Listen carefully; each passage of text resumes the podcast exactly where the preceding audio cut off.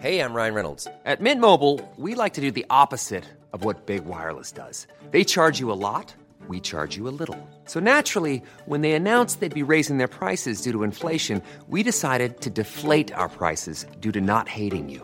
That's right. We're cutting the price of Mint Unlimited from $30 a month to just $15 a month. Give it a try at mintmobile.com slash switch. $45 upfront for three months plus taxes and fees. Promo rate for new customers for limited time. Unlimited more than 40 gigabytes per month. Slows. Full terms at mintmobile.com. Bonjour à toutes et à tous, c'est Bart et je suis ravi de vous accueillir pour ce nouvel épisode du podcast Extraterrien, le podcast qui interviewe des sportifs hors du commun. Le but de ce podcast est de vous partager leurs secrets, leur vie et d'en apprendre beaucoup plus sur eux afin d'en tirer un maximum de conseils. Donc si vous aimez le sport, l'aventure, le développement personnel ou que vous aimez simplement vous inspirer de personnalités remarquables, alors ce podcast est fait pour vous. Juste avant de commencer, j'ai quelques messages à vous faire passer. Si c'est la première fois que vous écoutez le podcast, je vous remercie d'être arrivé jusqu'ici. D'ailleurs, je vous recommande l'épisode avec Mathieu Torder qui a traversé l'Antarctique à seulement 27 ans. D'autre part, si vous ne le savez pas, j'ai beaucoup d'ambition avec ce podcast et je souhaite aller chercher des sportifs de plus en plus incroyables. Et j'aimerais vraiment interviewer vos sportifs préférés.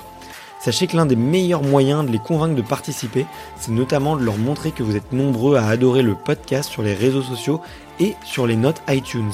Donc si ce n'est pas encore fait, allez mettre une note sur Apple Podcast ou iTunes, c'est vraiment ce qui m'aide le plus à inciter des sportifs à venir témoigner. Si vous écoutez plutôt sur Spotify, vous pouvez très facilement le partager en story sur Instagram, taguez-moi et je vous repartagerai. J'en profite donc pour vous rappeler le nom du compte Instagram, c'est extraterrien.podcast. Suivez-le et vous y retrouverez les coulisses du podcast.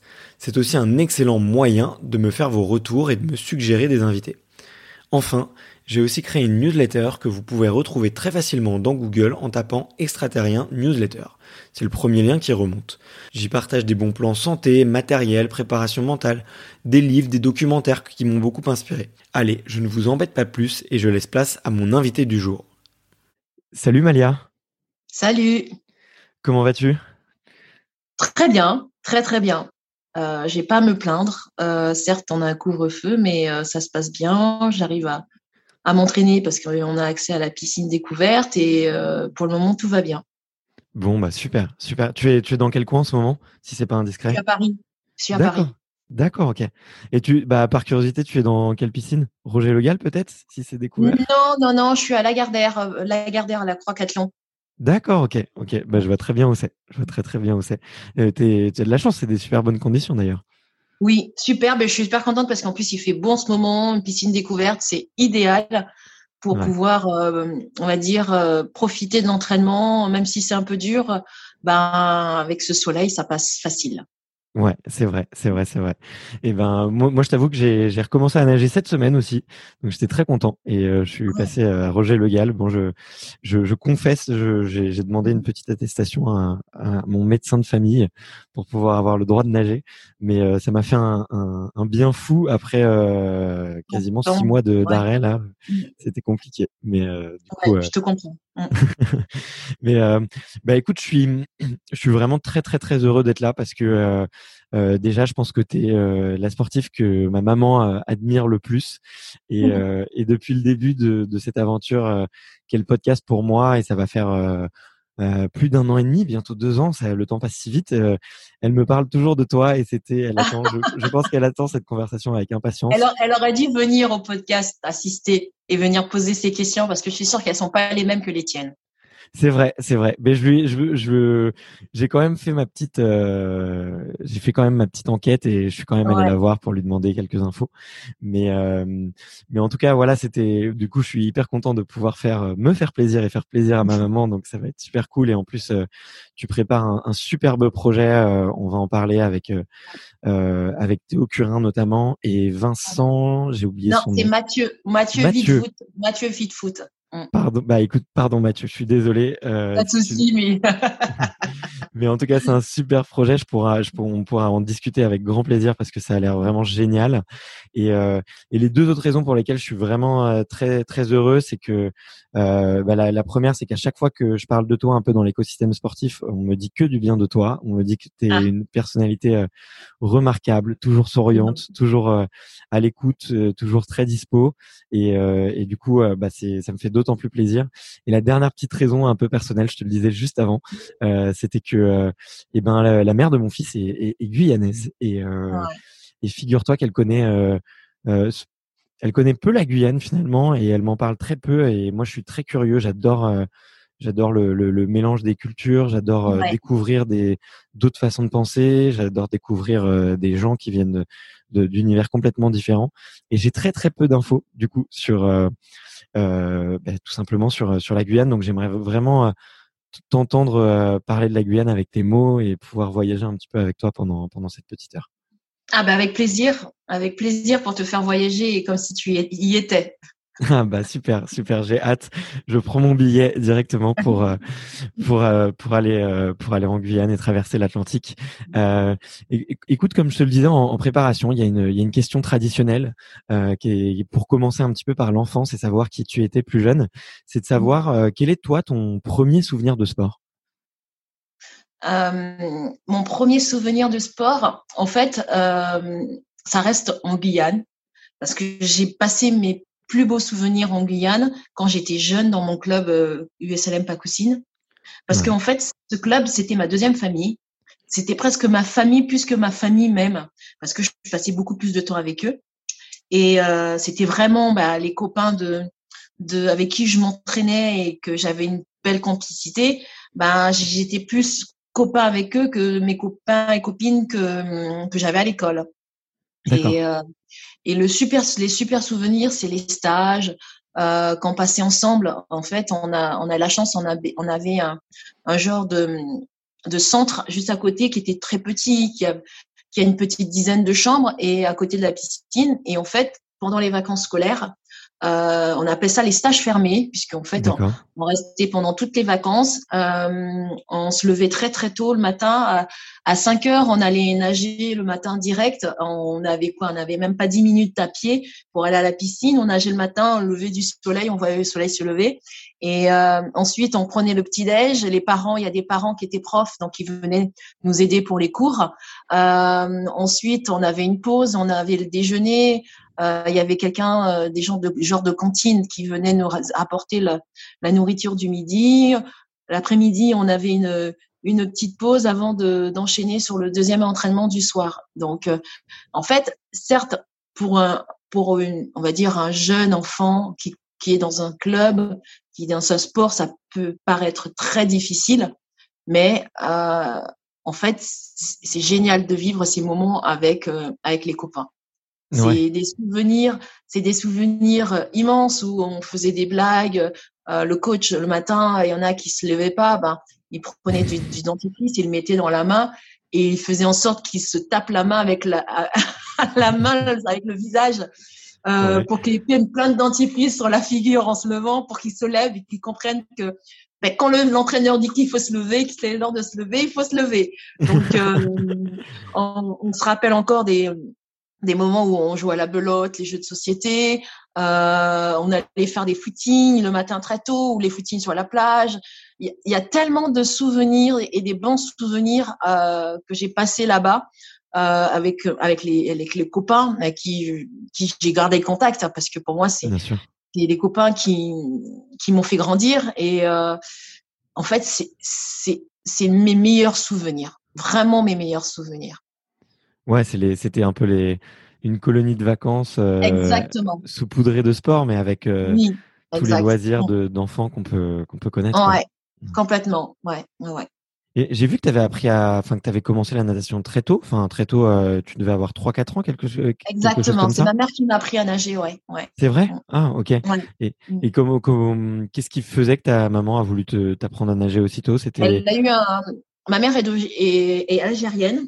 D'accord. Et elle a eu un traumatisme quand elle était, elle était petite. Elle, elle a, quand elle était jeune, elle a vu euh, mon grand-père a sauvé mon, mon oncle. Il allait se noyer en une noyade. Et elle a dit, c'est pas possible, je veux pas que mes enfants vivent ça. Donc, je vais les mettre à la natation pour qu'ils apprennent à nager. Et, euh, et, donc, ma, ma sœur, euh, bah, au début, elle a, voulu faire plein, plein de sports. Euh, donc, euh, ma mère lui dit non, il faut que tu choisis, il faut choisir un. Elle a choisi la natation. Mais elle s'est dit quand même, pour la deuxième, je vais lui apprendre à nager. Certes, à cet âge-là, on, on prenait pas encore dans, les clubs. Je voulais lui apprendre à nager, donc j'ai appris à nager dans la piscine de chez ma marraine. Euh, elle me mettait sur son dos et tout, et c'est comme ça qu'elle m'a appris, appris à nager. Et ensuite, elle m'a fait rentrer dans le club. C'est là, en fait, à, à 6 ans, au moment où je suis rentrée dans le club, c'est là où j'ai commencé les compétitions directes, parce que j'avais déjà, j'avais déjà commencé à avoir un bon niveau. D'accord, ok. Ah ouais, donc tu as commencé euh, ouais, vraiment les compétitions euh, vraiment très jeune. Et tu as, as, pris goût rapidement euh... Ouais, j'ai pris goût rapidement euh, parce qu'en fait, ma sœur, ma grande sœur, c'était un exemple pour moi. En plus, elle s'entraînait à côté euh, avec les grands. On a quatre ans d'écart. Et, euh, et je voulais faire la même chose qu'elle. Je voulais tout faire pareil qu'elle. Euh, je voulais faire les entraînements pareil qu'elle. Et en fait, je me rappelle que mon entraîneur me disait, mais euh, t'arrêtais, j'arrêtais pas de bouder. Je me mettais, à, je me mettais à l'échelle, je boudais parce qu'il me disait l'entraînement est fini. Et moi, je disais non parce que ma sœur, elle continuait à nager. Donc pour moi, l'entraînement n'était pas fini. donc, euh, donc ouais, c'est, euh, j'ai pris goût facilement en fait, en, en copiant ma sœur. Ouais. Ok. Est-ce que il euh, y avait, il y avait d'autres euh, euh, compartiments un peu de votre vie où tu aimais bien challenger un peu ta sœur ou tu aimais bien faire aussi bien qu'elle? Non, c'était vraiment juste dans le sport? Ouais, ça restait dans le sport complètement, ouais. Mm. Et quelle, quelle relation tu as fait d'ailleurs avec tes frères et sœurs? Parce que je crois que, que Mehdi aussi a, a, mm. a été nageur pro, hein, c'est ça? Mais il est toujours, il est toujours. Il est toujours. Il va tenter sa qualif euh, au mois de juin là pour euh, pour Tokyo. Il s'est fait opérer il y a il y a un an, donc euh, il va quand même essayer de de, de faire Tokyo. Euh, il a eu la chance où ça a été reporté, mais oui, très bon, très très bonne relation. en fait, on est très famille. On est très famille où on a besoin de de toujours avoir euh, ce contact avec avec la famille, que ce soit la famille proche ou la famille la famille un peu éloignée. Et euh, et Mehdi, je suis en fait on, on a certes dix ans d'écart, mais euh, on, je continue à à le conseiller, à le materner un peu et euh, à lui donner des claques, on va dire, euh, euh, quand il le faut. Euh, donc voilà, c'est ouais, ça reste, on reste proche, ouais, très proche. Mm. Ok, d'accord, ouais. Ouais, oui, vous avez tous un, ouais, un rôle un petit peu de très euh, fraternel les uns avec les autres, de conseiller. Et, euh, ok, ok, ok. Mais c'est, c'est hyper touchant, ouais. C'est, euh, en tout cas, ça, ça se ressent que vous êtes euh, assez soudés et je trouve que ça, ça transparaît un peu quand on, quand, quand on vous entend ou quand on vous voit communiquer. Et, bah, J'imagine, il, ça lui, ça lui met pas la pression, tu penses, d'avoir euh, une grande sœur qui a, qui a presque tout gagné, euh, tu vois, dans les Non, bah justement, ça lui met pas assez, j'ai l'impression. Parce que tout le monde lui dit et il a l'air de que ça lui passe au-dessus. Mais parce qu'il faut, dire, c'est une autre, une autre génération, certes. Euh, et c'est un garçon, c'est pas une fille. On n'a pas parce que moi encore les filles avec qui contre qui je nageais, il y en a certaines qui nagent encore. Donc ouais, euh, ouais donc lui c'est une nouvelle génération chez les mecs. Euh, et ouais, j'ai j'ai pas l'impression que non. J'ai c'est quelqu'un. Je suis pas sûre que ce soit quelqu'un qui se mette la pression pour ça, parce qu'on lui dit ta sœur elle a tout gagné et toi pas encore quoi. Ouais. ouais. Ouais, bah après, ça peut aussi se comprendre qu'il a envie de vivre son propre chemin et oui, complètement. Il a pas envie d'avoir la, la, comparaison. Je sais que c'est, mm. enfin, ça doit être assez, euh, euh, pas forcément fatigant, mais à la longue, des fois, ça, tu sais, le, le message passe plus, quoi. Tu vois, c'est mmh. à force qu'on te le dise, euh, c'est. Mais euh, en tout cas, bon, en tout cas, c'est ça, ça fait plaisir à entendre que vous êtes toujours proche et que tu peux euh, toujours un petit peu l'accompagner, tu vois. Oui. Et si c'est fait avec bienveillance, et j'en doute pas une seule seconde que, que ça soit le cas, bah, ça, ça peut, ça peut que le tirer vers le haut. Donc, on croise les doigts pour lui, pour Tokyo, tous ensemble. Tu vois, je touche du bois là. Je, je suis face à une grosse table en bois. Je, je touche du bois pour lui. et, Super. Et, euh, et à, à l'école, tu étais quel type de... Je, je, je, saute un peu de sujet, mais ouais, à l'école, tu étais quel type d'élève? Est-ce que... Euh, moi, je te vois très bon élève et très... Euh, bout en train. Mais peut-être que peut-être que je me trompe. Alors oui, ça résume un peu ce que j'étais. Euh, c'est que en fait, euh, j'ai eu des difficultés à l'école. Je prenais des cours particuliers, même en plus le soir, euh, parce que j'ai eu du mal à, à, l'école. Et euh, mais euh, le fait même, le fait, c'est pas parce que j'avais du mal que je me challengeais pas. Je me dis, c'est pas possible. Il faut que je me, faut que je fasse des efforts. Il faut que je fasse en sorte au moins d'avoir la moyenne. J'étais une, j'étais une battante même à l'école en fait. Euh, je faisais en sorte de de pouvoir euh, euh, accrocher les meilleurs euh, ou même la moyenne pour que je puisse euh, me dire je, suis fier de moi, j'ai réussi à faire à avoir une bonne note ou quoi que ce soit. Ouais, c'est j'étais j'étais pas du genre à, à, à papoter ou j'étais pas devant par contre, j'étais rarement devant. euh, si j'étais devant, j'étais pas forcément devant devant euh, premier rang. Euh, je me tais peut-être à la deux, au deuxième rang ou au troisième rang, et sinon sur les côtés. Ouais, ok, un peu à l'écart. Euh, non, pas forcément à l'écart, mais euh, mais j'aimais bien parce que des fois, euh, il y a, en fait, c'était par rapport aux autres camarades. Tu faisais en sorte de dire, euh, celui-là, il va parler pendant tout le cours, je vais pas, je vais pas suivre ou euh, voilà. Et en fait, c'est un peu ça.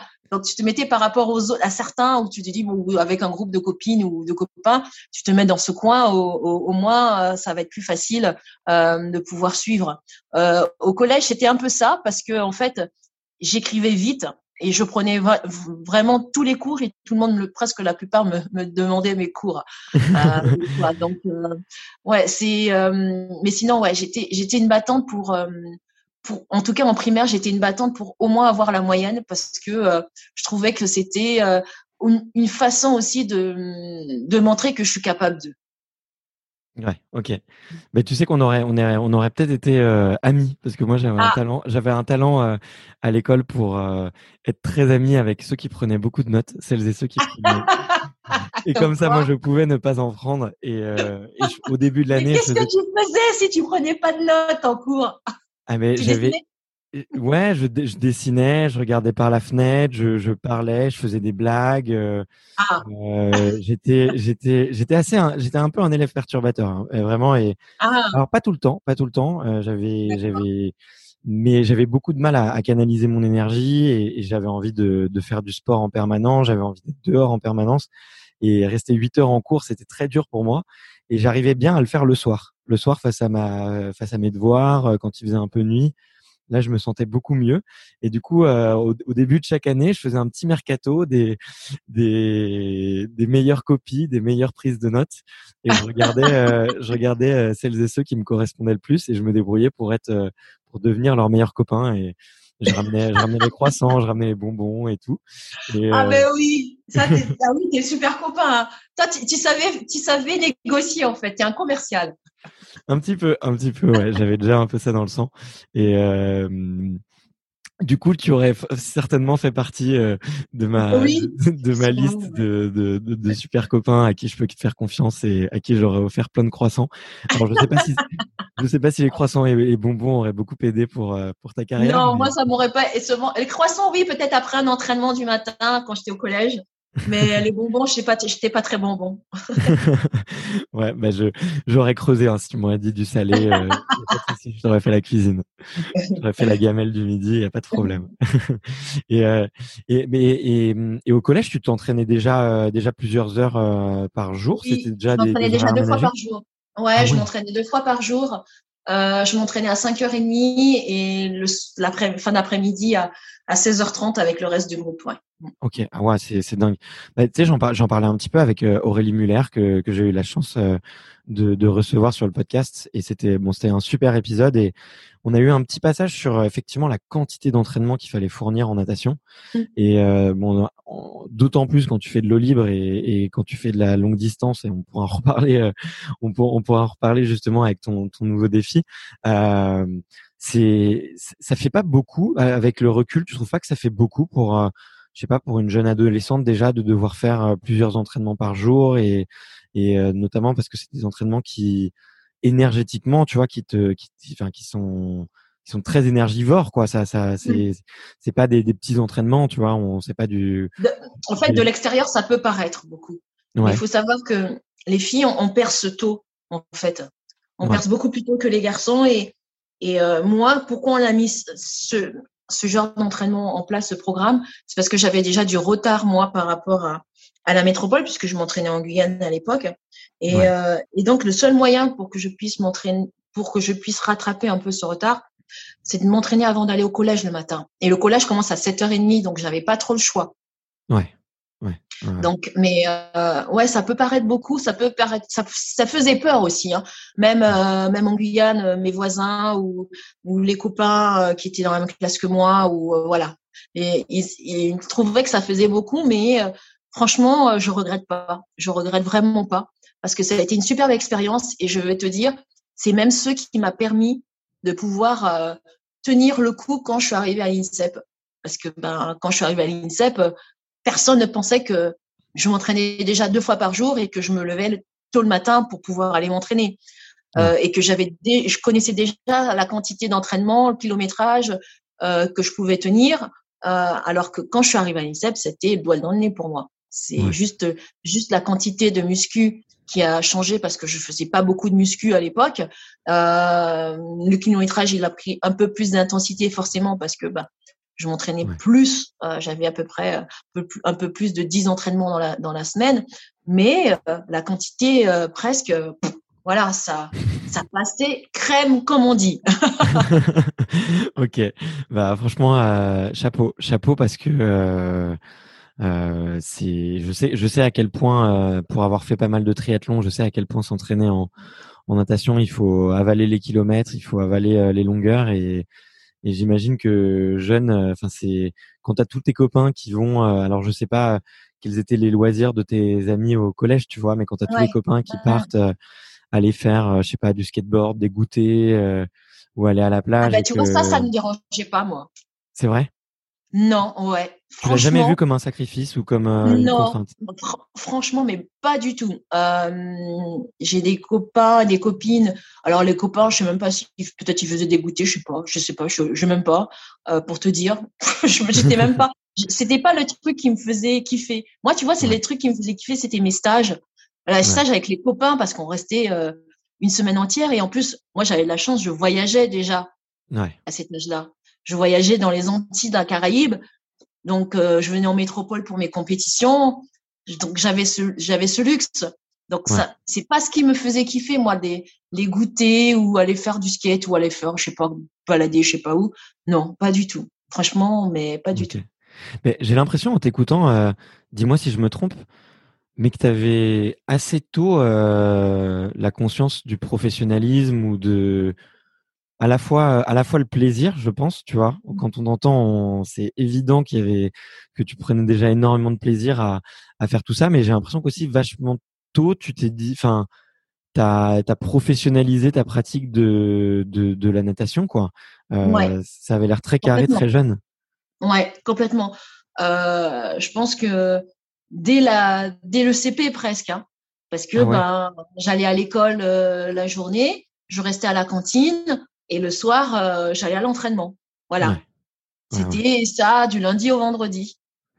Et, et euh, après, quand je suis arrivée au collège, bah, c'est là qu'on a mis euh, la classe sport-études où je devais absolument m'entraîner deux fois par jour. Donc, je m'entraînais le matin à 5h30, j'allais au collège, euh, je rentrais chez moi manger, je repartais au collège et je m'entraînais le soir. Donc, ouais, ça a été vraiment très tôt où ça a été vraiment pris au sérieux quand je suis à, quand j'ai fait la sixième. Je m'entraînais à 5h30. Mais et... c'est vrai que, en fait, je, mon, mon monde, en fait, était tourné entre la natation et l'école. Ouais, ouais. Ah, c'est, c'est, c'est, génial. Enfin, moi, je, je, suis vraiment très admiratif de, de, de tout ça parce que j'aurais, j'aurais jamais réussi à tenir le rythme. Je pense qu'il y avait, enfin, je prenais, moi, j'ai fait sport études tennis et je prenais énormément de plaisir à aller deux heures, trois heures sur les cours tous les jours et j'avais besoin aussi de, bah, de, de faire autre chose et, et de m'amuser et tout et, et, de participer aux activités que qu'avaient mes copains qui étaient peut-être un peu moins sérieuses si on peut dire ça. Mais euh, mais euh, et le, moi là du coup la question que j'ai envie de te poser c'est euh, c'est est-ce que euh, aussi jeune tu avais l'intention d'en faire une carrière pro ou c'était juste un, un plaisir et et t'y pensais pas trop? Est-ce que je sais pas il y avait des des sources d'inspiration? Alors euh, en fait, je, suis curieux de savoir aussi tes, tes, tes sources d'inspiration parce que moi, j'ai grandi à Fontenay-sous-Bois. Donc, euh, tu, mmh tu vois, tu, si tu connais l'INSEP, oui. euh, ouais, ouais, c'est à euh, côté. Mmh. Bah, littéralement, euh, à vol de oiseau, je suis à un kilomètre. Il suffisait de faire le mmh tour du lac et, et en vélo, j'y étais. Et du coup, bah, très jeune, je faisais mes, mes footings ou mes footings en passant devant l'INSEP, avoir toutes ces médailles, avoir tous ces portraits, te, te, voir toi aussi en photo autour de sur les les, les, les, les super portraits qu'il y a tout autour de l'INSEP.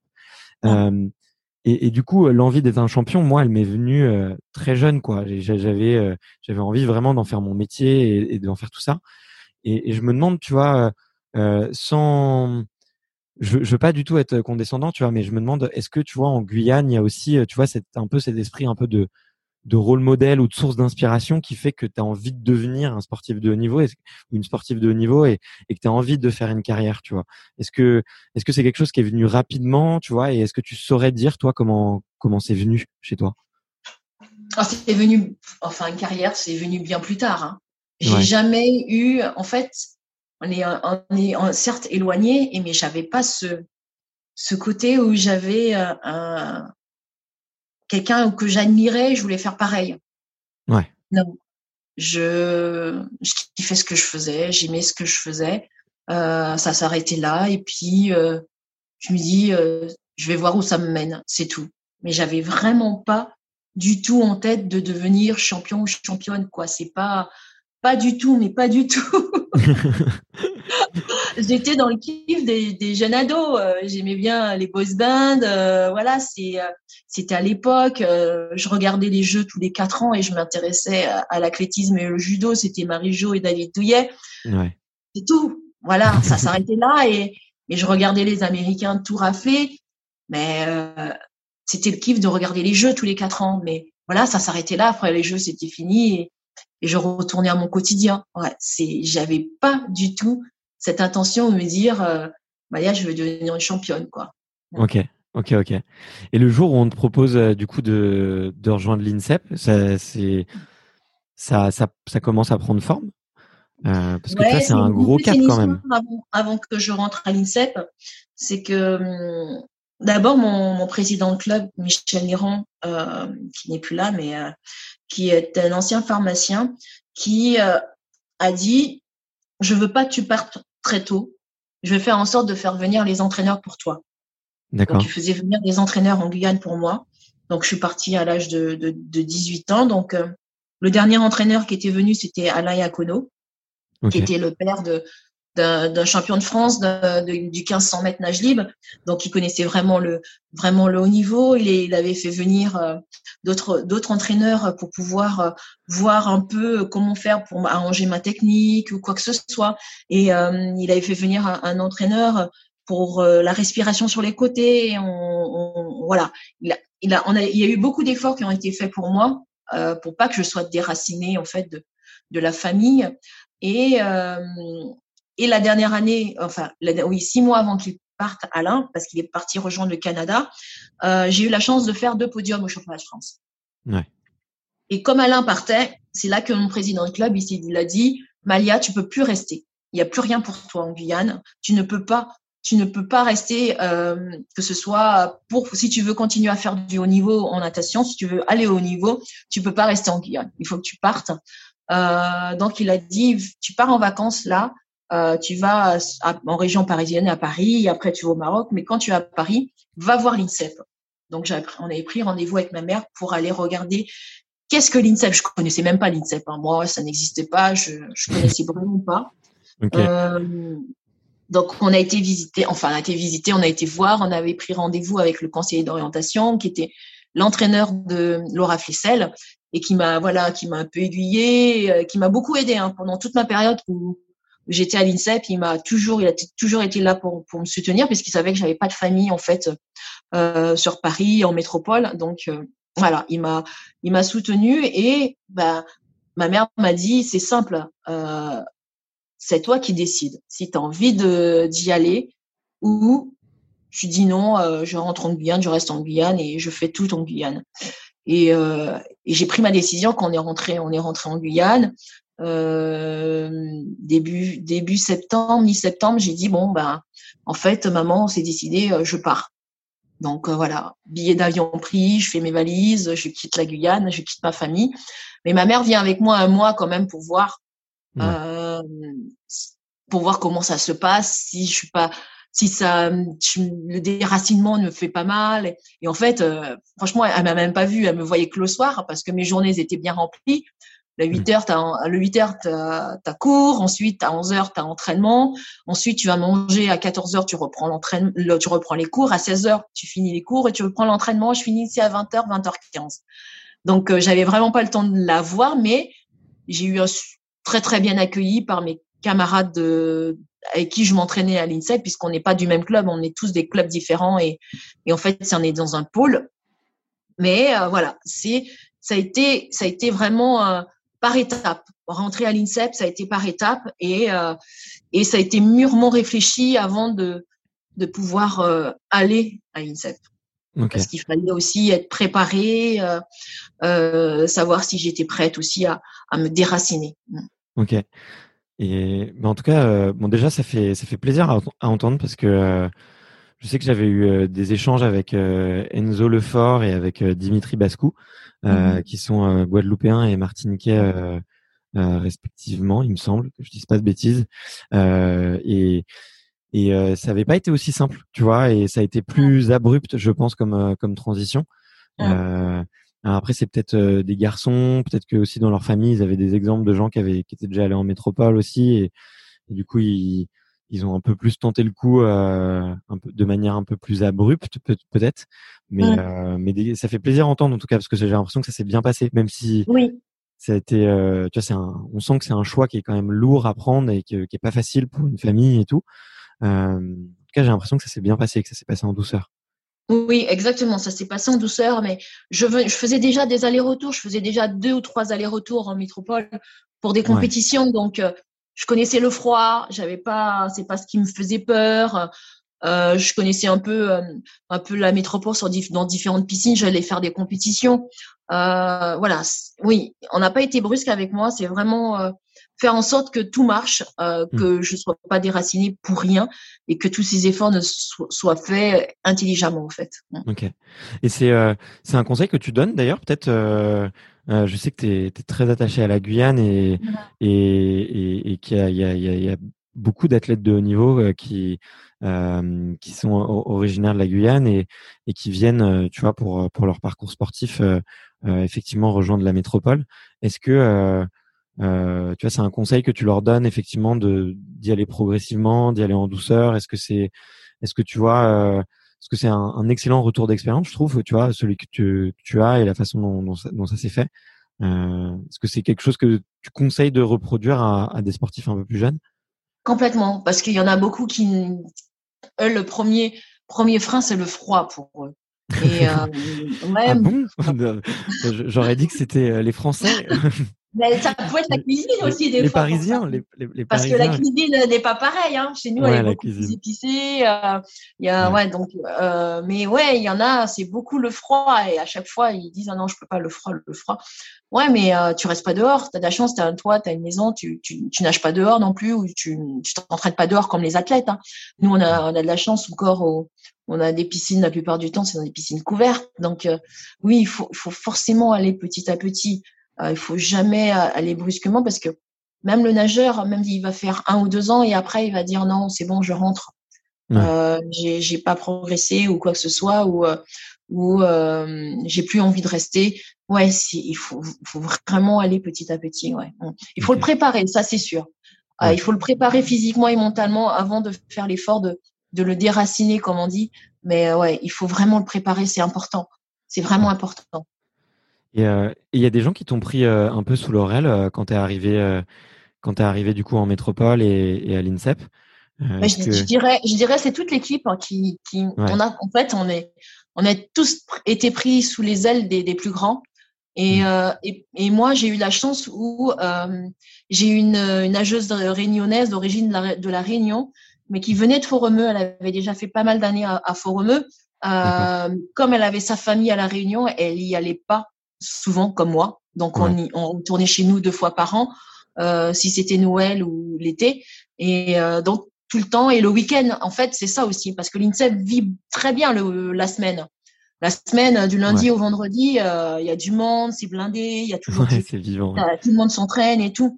Mais il y a des internes qui rentrent pas chez eux. Moi, je, nous, on rentrait pas chez nous. Euh, moi, je rentrais pas en Guyane tous les week-ends, donc euh, donc on restait ensemble.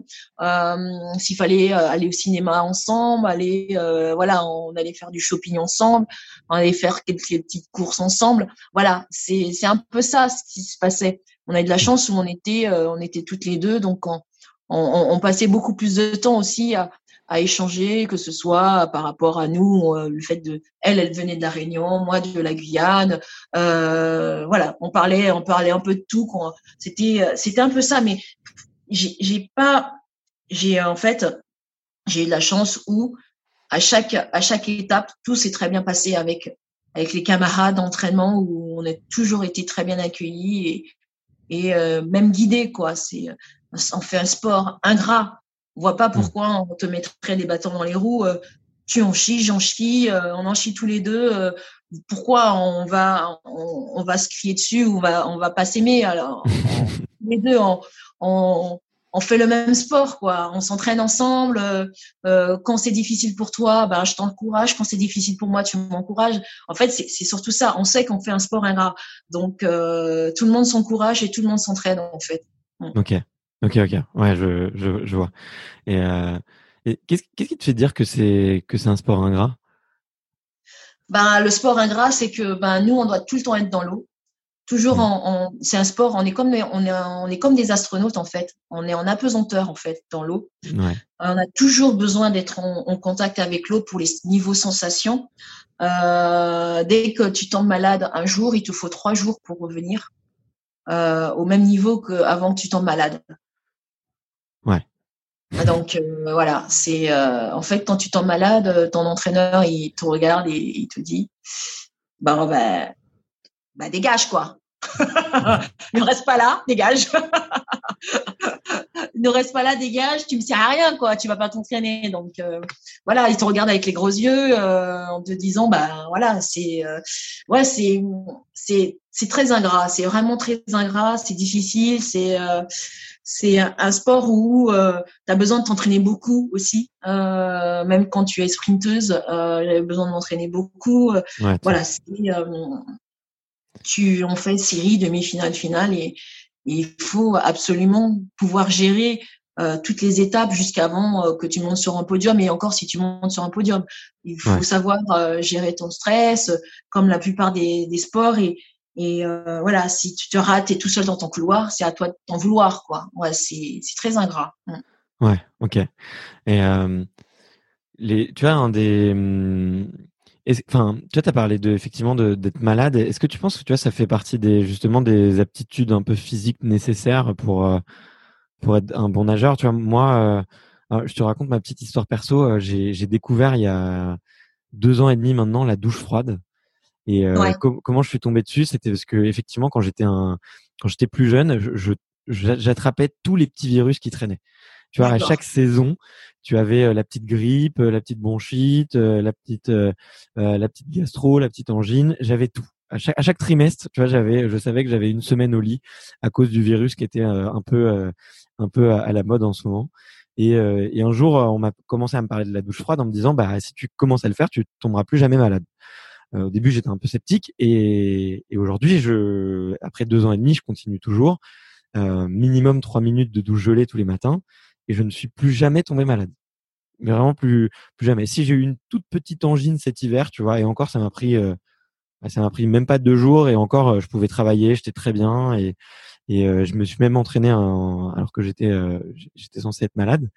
Et du coup ma ma question un peu c'était est-ce que, est-ce que, est-ce que, enfin, est-ce que, comment est-ce qu'on s'entraîne à être moins malade, puisqu'apparemment c'est, c'est quand même un frein pour toi. Est-ce qu'il y avait, il y en a pas, il y en a pas du, coup, ça fait partie des aptitudes qu'il faut avoir pour euh, pour pouvoir tenir la distance, quoi, pour pouvoir tenir euh, sur la, longévité. Ah ben, c'est surtout quand on dit, on dit souvent, euh, surtout vous sortez de la piscine, que vous sortez en plein hiver, couvrez-vous bien, quoi. Il y en a, il y en a, c'est en t-shirt ou en veste. Non, c'est bonnet, gants, écharpe et tout.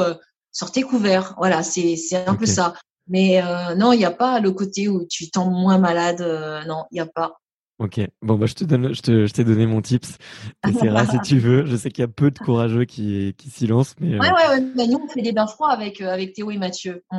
Bah ouais, justement, j'allais, y venir parce qu'on a parlé, euh, on, a parlé plusieurs fois du, du, froid, on a parlé effectivement de, de venir en métropole, on a parlé de, du, du, bassin. Euh, là, du coup, euh, tu, tu, vous, vous êtes lancé un défi euh, complètement dingue. Euh, alors, je, c'est quoi je, vais te laisser, je vais te laisser le présenter. J'aurais pu le présenter avec mes mots, mais moi en tout cas, bah, je, moi, je veux bien t'écouter à savoir ce que tu as compris dans le défi et puis après, je te, ouais, après, je te, je te rajouterai des choses ou pas. Vas-y. Eh ben, écoute, moi, ce que j'ai compris, c'est que c'est euh, trois copains un peu fous euh, qui ont décidé euh, de traverser un des plus grands lacs du monde et un des lacs les plus hauts du monde, qui s'appelle le Titicaca, qui est entre la Bolivie et le Pérou, et que vous avez euh, décidé de le traverser du nord au sud, soit une distance de 122 km. Et comme c'est un lac très haut, c'est un lac très froid, et que vous allez le faire en complète autonomie, tous les trois. Donc vous allez tirer un, un radeau avec des embarcations gonflables pour, pour dormir dessus, et que c'est un défi qui va vous voilà vous prendre sûrement une une, une bonne dizaine de jours. Euh, vous êtes en autonomie, vous allez devoir dormir du coup sur l'eau euh, et que vous avez prévu, euh, euh je dirais minimum 10 heures de 10 heures de nage par jour dans une eau à 12 degrés environ. Euh, et vous allez le faire en novembre, voilà, de, 2021. Et euh, voilà, je vous trouve complètement dingue. et, euh, et je, je, trouve ce, ce, défi génial. Et, et je me demande comment trois personnalités euh, euh, aussi euh, aussi folles et aussi et aussi engagées en fait se sont rencontrées et moi je moi je serais très curieux de connaître un peu la, la genèse du projet et de savoir d'où tout ceci est parti. Mais avant avant ça, est-ce que j'ai bien pitché votre Pas mal, c'est vraiment pas mal. Je te mettrais 8 et demi sur 10. Ah, 8 et demi sur 10. OK, bah pour un mauvais élève, c'est très mais, bien. Non, mais ça, je vais, te dire pourquoi parce que euh, tu pouvais pas savoir. Il y a eu des changements depuis. Mais euh, je vais te dire. Donc, as, sur la plupart du, des trucs, oui. On, alors, c'est euh, le lac Titicaca, très très bien. le lac le, le, plus haut du monde, le, lac navigable le plus haut du monde, exact. Euh, donc, euh, on sera en totale autonomie, comme tu as dit. On a décidé de faire du sud au nord cette fois-ci, pas du nord au sud. D'accord. Euh, on a forcément parce que ben il y a tout un travail qui est fait avec des avec des ingénieurs et et tout ça de nos partenaires, c'est que on regarde aussi les vents, euh, de quelle direction ils vont aussi, parce que on comme tu disais, euh, on a on va tracter un radeau euh, sur lequel on va dormir et manger. Euh, ce radeau, il va faire à peu près 200 kilos maximum, sur lequel on va mettre toute notre nourriture et, toutes nos affaires techniques pour pouvoir nous réchauffer après, avoir nagé. Euh, il sera pas gonflable. Il sera, on va dire, c'est comme un genre de petit catamaran qui doit faire, euh, je sais pas s'il fait 5 mètres, ouais, il doit peut-être faire 5 mètres de long, euh, sur lequel on aura, on va dire, une tente euh, sur laquelle, dans laquelle on va, dans, on va, on va dormir et c'est là où on va chauffer notre nourriture, enfin chauffer notre nourriture. La nourriture, c'est la nourriture lyophilisée. Ouais. Pour ceux qui connaissent pas la nourriture lyophilisée, c'est la nourriture où on a séché, on a enlevé l'humidité, l'eau on a enlevé l'eau. Euh, donc c'est tout sec et il suffit de faire chauffer de l'eau, la fermer cinq minutes, juste le sachet cinq minutes, et ensuite tu as, une nourriture normale en fait. Et certes, tu as pas un plat étoilé, t'as pas non plus, euh, mais c'est forcément au regard quand tu regardes, c'est pas très joli, mais quand tu manges, ça te fait du bien après. après, après, euh, après 5 heures dans une eau à 12 degrés, je veux bien croire que c'est bien meilleur que celui-là. Il y a, il y a un changement, c'est que on fait toujours 122 km, certes, mais euh, on va pas pouvoir nager tous les trois en même temps. On va, ça, ça c'est sûr. Moi, je le savais depuis le début parce que, bah, pour moi, c'était, c'était logique parce que nager 122 tous les trois, euh, on va mettre plus de 10 jours. Hein. c'est comme ça.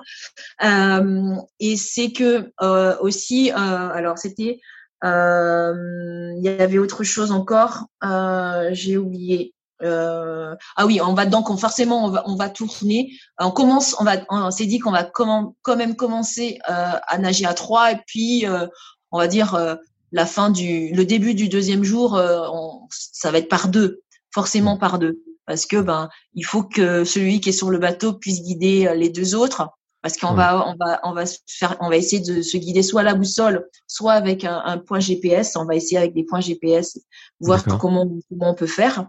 Euh, forcément on va peut-être nager plus de 122 km on va pas forcément nager tout droit. Oui ça m'étonnerait que d'ailleurs vous fassiez 122 euh, km pile poil ouais. Ouais exactement. Et du courant je me rends pas compte. Tu as, mentionné le vent mais non je crois qu'il y, y a on va vérifier mais je crois qu'il n'y a pas de courant euh, non, il n'y a pas de courant. Non, non, non, il n'y a pas de courant. Et euh, oui, c'est des départs au mois de novembre 2021. Et cette idée folle, elle est venue de, de Théo, de Théo qui, qui, est un peu euh, le foufou du groupe. Euh, donc Théo, en fait, un foufou parmi premier... les foufous. Hein, hein? Je dis un foufou parmi les foufous parce que ah, pour faut quand même le suivre. Il est peut-être un peu plus fou parce que c'est lui qui a eu l'idée, mais il faut quand même le suivre. Ouais, mais franchement, je suis super contente d'avoir dit oui parce que, ben, surtout en cette période, ben, ça fait du bien de, pouvoir se dire on peut faire du sport et on, et on rencontre, on, travaille sur des trucs que je, je pense que j'aurais jamais pu travailler dans ma vie. Euh, là, ben, enfin, je te raconterai.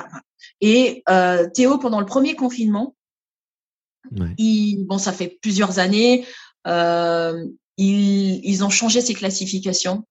Euh, pour les Paralympiques et, même pour des compétitions. Quoi. Ils ont complètement changé cycle. Ils se retrouvaient avec des garçons qui avaient des bras et des jambes. Bah, comme pour ceux qui le savent, Théo n'a pas de bras, n'a pas de jambes. Il a amputé des, des quatre membres. Donc forcément, quand tu es en natation et que tu pas de bras, tu te retrouves avec des gens qui ont un bras, deux bras ou une jambe, deux jambes. Ah, tu vas plus vite que quelqu'un qui n'a pas de bras, qui n'a pas de jambes. Ouais, ça fait pas de sens. Ça fait pas de sens. Ouais.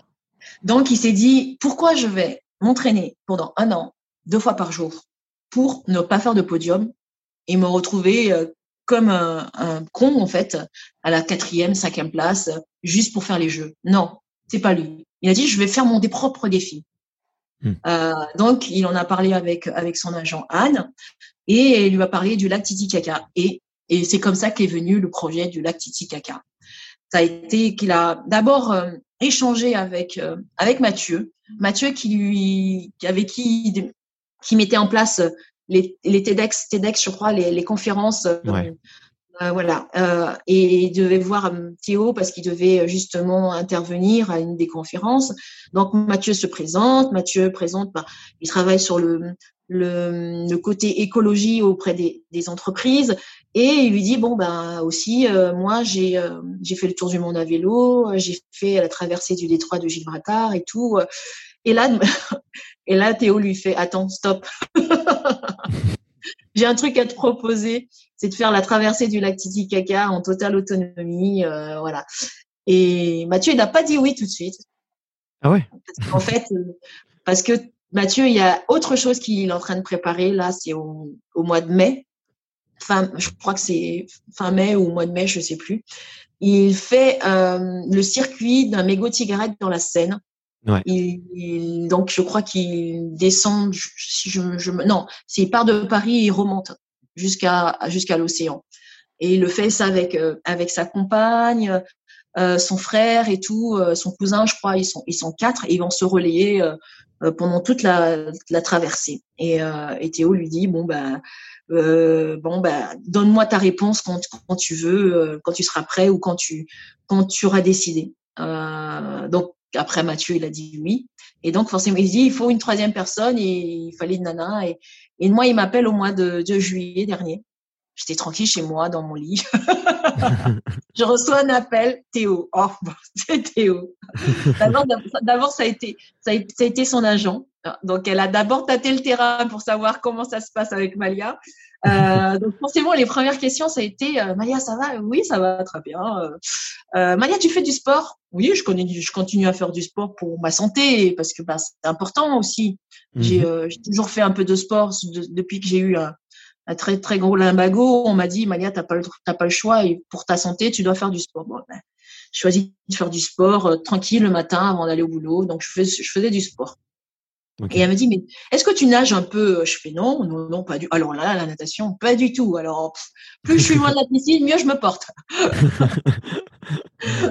elle fait, ah, euh, est-ce que tu es prête à nager beaucoup? Alors, j'ai fait, Anne, c'est quoi nager beaucoup? C'est une heure, deux heures? Ben, 122 km. Et là, j'éclate de rire. J'ai fait 122 km Elle fait ouais, oui, oui. Alors, tu vois, je peux pas trop te dire et tout. Je, je fais mais attends, comment tu veux que je décide ou je, je prenne une décision? Il faut m'en dire plus. Et puis, elle a, il fallait qu'elle le dise. Elle m'a raconté. Donc voilà, c'est Théo. Il veut faire la traversée du lac Titicaca en totale autonomie. Euh, c'est aussi pour euh, pour parler sur le côté euh, sur le côté écologie aussi, hein, parce que mmh c'est zéro déchet, pas de plastique, euh, pour la, protection la protection des eaux des, du monde et tout. Euh, donc voilà. Et euh, j'ai fait bon ben pas de souci, je vais réfléchir et je te dis, je te rappelle. D'abord, j'appelle mon, mon, ancien coach Stéphane Lucas, donc je lui en parle et tout, et je rappelle Anne derrière. J'ai fait Anne, c'est bon, j'ai décidé. Elle me fait quoi? J'ai fait bah c'est bon, c'est ok le défi avec Théo. Ok, ça s'est fait comme ça du coup. Ça s'est fait comme ça, exactement. En une heure et demie, j'avais pris ma décision et tout. Euh, et après, on a fait, on a fait un call à trois, y a quatre même, je crois qu'il y avait même Stéphane ensuite. Et euh, Théo était comme un ouais, c'est bon, j'ai ma team et tout. Et euh, donc, donc après, l'été est passé et puis on a commencé à s'entraîner au mois de septembre. D'accord, ok, ouais. Et je veux pas faire le psy, mais pourquoi est-ce que tu as dit oui? Pourquoi est-ce que tu, tu vois, tu, tu, disais que tu voulais plus trop nager, que tu, c'est et, là en une heure et demie, tac, il y a une étincelle et on te propose un, projet de dingue. Alors je sais pas s'il y a beaucoup de courses. Enfin pour moi, il y a quasiment aucune course aussi longue en, mmh. natation. C'est un truc surhumain. Euh, Qu'est-ce qui fait que tu dis oui? When it comes to your finances, you think you've done it all. You've saved, you've researched, and you've invested all that you can. Now it's time to take those investments to the next level by using the brand behind every great investor, Yahoo Finance. As America's number one finance destination, Yahoo Finance has everything you need, whether you're a seasoned trader or just dipping your toes into the market. Join the millions of investors who trust Yahoo Finance to guide them on their financial journey. For comprehensive financial news and analysis, visit yahoofinance.com, the number one financial destination, yahoofinance.com. Euh, plusieurs choses. Déjà, on passait une, une période très compliquée. C'était le début de la Covid. On mhm. venait de finir le premier confinement. Et moi, euh, professionnellement, en ce moment, c'était très calme. En fait, je travaille dans le groupe, euh, une société d'assurance, et, et, je gère des loges dans des stades. Les stades de, qui on est des partenaires. Et pour tout, pour tout le monde, bah, tout le monde le sait, en ce moment, les stades, c'est clos, huit clos. Donc, pour le moment, c'est très, c'était très, très calme pour moi. Et, euh, et j'avais besoin d'un nouveau défi, un dernier défi. Je me suis dit, je suis capable de passer ce côté où j'étais, j'ai arrêté ma carrière parce que j'étais commencé à me dégoûter de mon sport et, et que, et en plus, en fait, il y a ce côté où tellement tu regardes les trucs d'aventure à la télé, que ce soit Pékin Express, Colanta, les trucs d'aventure. J'aime bien, j'adore. Et tu dis, mais, de toute façon, moi, je ne pourrais pas le faire. Alors que là, tu dis, ça, je peux le faire. ok. Donc, je me suis dit, bah, ça va être notre, une aventure humaine, une, aventure à trois qu'on va vivre et que je peux faire parce qu'en plus, c'est de la natation. Donc, je connais la natation. Donc, je me suis dit, c'est le moment. Un, professionnellement, c'était très calme. J'avais envie, euh, je me suis dit, pourquoi pas une superbe aventure euh, de l'extrême et le vivre encore avec, avec Théo euh, qui se bat justement sur ce problème de classification et qui est capable de faire des choses tellement et tout, et montrer que personnes en situation de handicap sont capables de plein de choses. Voilà. Et en plus, sur le côté écologie, euh, zéro déchet, euh, fais attention aux déchets plastiques, euh, sur le côté écologie et tout. Donc voilà, c'est pour moi, tout était aligné pour que je dise oui. Ok.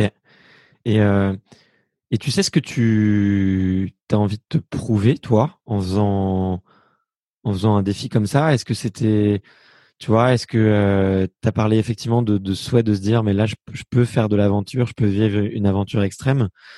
Euh, tu vois, des, des fois, il y a, y a, quelque chose d'encore plus profond, tu vois, à l'intérieur de soi, qu'on a envie de se prouver ou ou quoi Est-ce que, enfin, je, je sais pas, là, je, je pars un petit peu ouais, loin, tu vois, ça devient un peu philosophique, mais tu vois.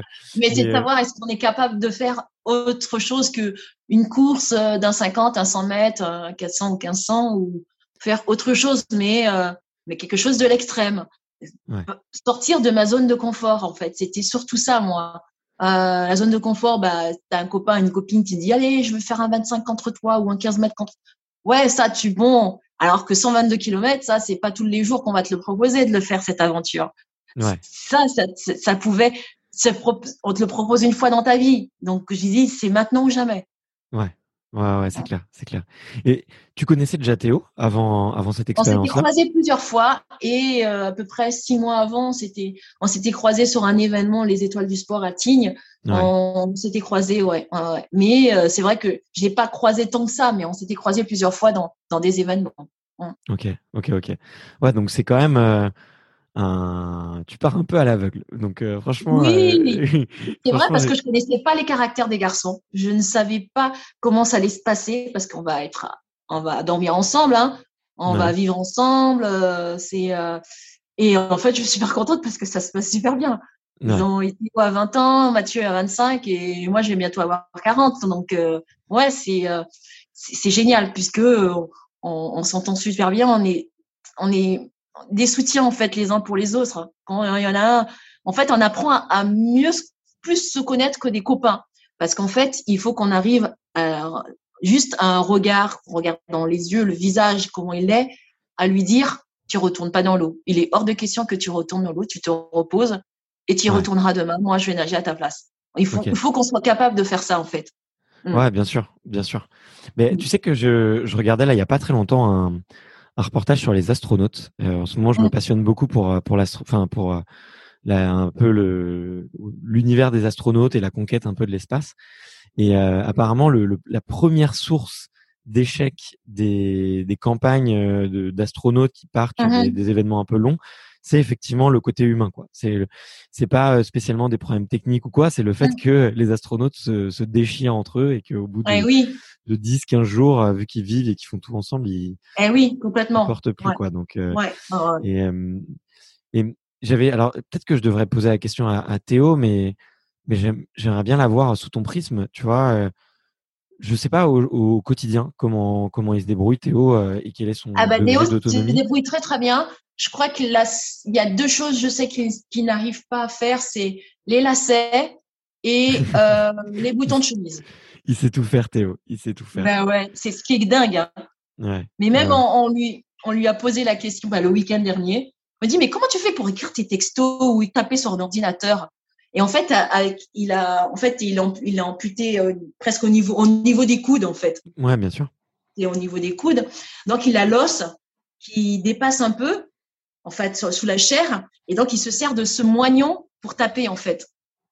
C'est fou on lui dit, mais est-ce que tu grossis tes touches? En fait, pas du tout. Il a les mêmes touches que nous et il arrive à taper dessus, à faire, à envoyer un texto comme ça. Ouais, c'est dingue, c'est dingue. Ouais. Mais, euh, mais euh, écoute, euh, franchement, je trouve. Il, a tout appris. En fait, il a vraiment tout appris. Il a appris à, à, manger, quoi, puisque forcément, tu t'imagines, toi, tu te vois apprendre à, avec tes coudes, prendre une, une fourchette et le mettre dans ta bouche. Ouais, c'est dingue. C'est dingue. C'est dingue. Ouais. J'aimerais vraiment, euh, tu vas passer une journée avec lui euh, mmh.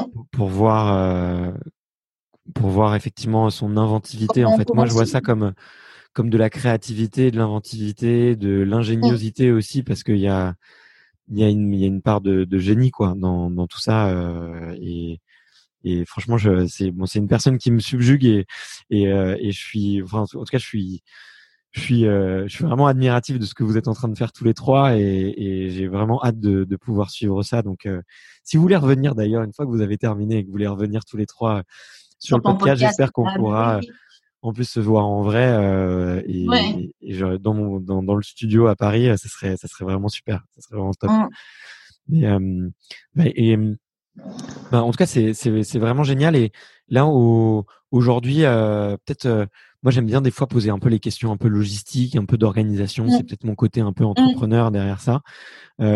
Euh, quelles sont encore les, les, grosses les grosses missions que vous devez valider pour faire avancer le projet Quels sont vos, vos, challenges un petit peu du moment sur la partie organisation On en a plusieurs.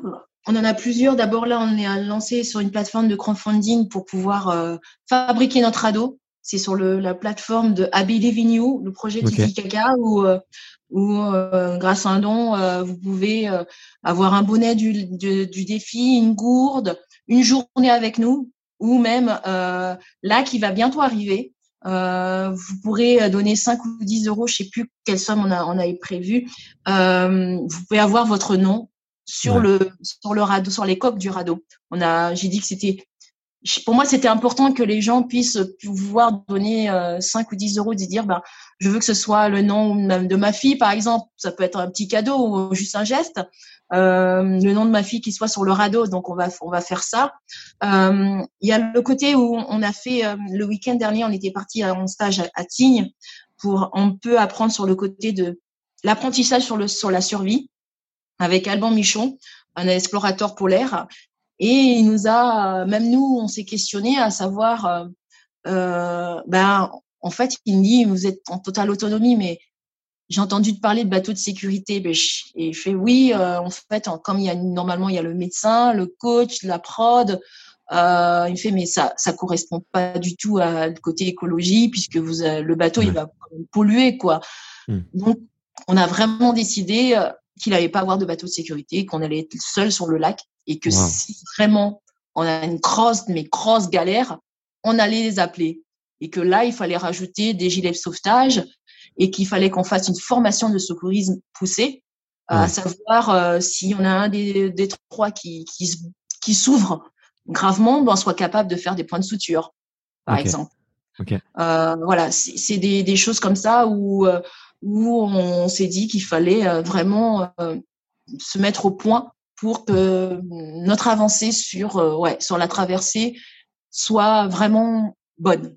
On part sereinement, on serait capable de tout ce qui peut nous arriver. enfin, il y, a, y, a, toujours des imprévus, hein, mais tout ce qui est, qui est, qui est possible d'arriver, on soit prêt. Voilà. Ok. Bon bah c'est cool. En tout cas, je mettrai, euh, je mettrai vraiment le lien de pour euh, l'appel aux dons dans la description du podcast pour que tous les auditeurs puissent s'ils le souhaitent participer. Je pense que c'est c'est c'est un défi qui est plein de sens, euh, plein de valeurs et je pense que pour le coup ça vaut ça vaut vraiment la peine. Donc euh, on, quand on va raccrocher tous les deux, tu verras ma petite participation. Je sais pas si tu reçois des notifications. Ah, moi, je, vais, y aller. je vais y aller. C'est Anne. Bah, c'est gentil. Je vais, je, vais, je vais, y aller de ce, je vais y aller de ce pas et puis je, vais, je vais regarder. C'est possible déjà de, de demander pour avoir un, un nom sur le bateau? Comme ça, je peux mettre ce. Pas encore, pas encore. Ça va arriver. Ouais, je pense que dans les dans les prochains jours, ça va arriver sur la plateforme. Ouais. Mm. Bon bah cool, bah je, je regarderai, je vais suivre je vais suivre ça et et, euh, et je mettrai le, le nom de le nom de mon fils. Euh, on s'est ah. il se c'est c'est auprès de son prénom? Il s'appelle Solal. Ah, c'est joli, très joli. ouais, je pense je pense pas qu'il y aura beaucoup d'autres demandes de Solal pour être sur sur le bateau, mais euh, mais du coup voilà, ça sera ça sera lui et, et on, on, est en train de chercher aussi un défi pour euh, pour lui euh, pour savoir qu'est-ce qu'il pourrait faire jeune et mm. on a vu là le, plus jeune garçon qui a grimpé le Kilimanjaro il avait 7 ans et demi et ah. euh, du coup il aime bien partir marcher et découvrir aller les, curieux ah, c'est un, c'est un grimpeur, c'est un grimpeur. Alors, il a, il a que 11 mois, alors marcher, c'est un peu tôt. Ah oui, il essaye, il essaye déjà, il essaye déjà de marcher, il est très, très en avance pour ça.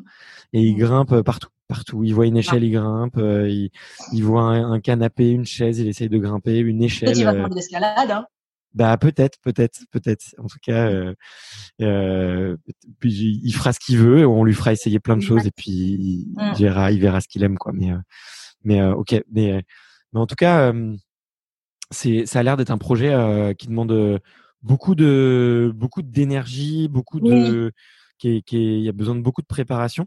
Ouais. On s'est euh, partagé, pour te dire, on s'est partagé les tâches le week-end dernier. Euh, parce qu'on s'est dit, il faut forcément avoir un, un, maître dans chaque dans chaque univers, euh, parce que c'est important. On est à trois et euh, on nous expliquait, ben quand tu pars à, à, 10 ou à 8 ou à 5, il faut qu'il y ait, on va dire, pas forcément un chef, mais des gens qui soient responsable de chaque univers. Et on s'est dit que c'était une idée, une bonne idée pour se partager les tâches quand on sera sur le radeau. Théo sera le responsable média, on va dire, parce que le côté média, c'est comme on n'a pas de, on n'aura pas de prod sur notre radeau, on n'aura que des GoPro euh, qui vont être un peu fixés dans, dans la tente et une GoPro libre à la main pour celui, celui qui sera sur le radeau pendant que les autres qui nagent.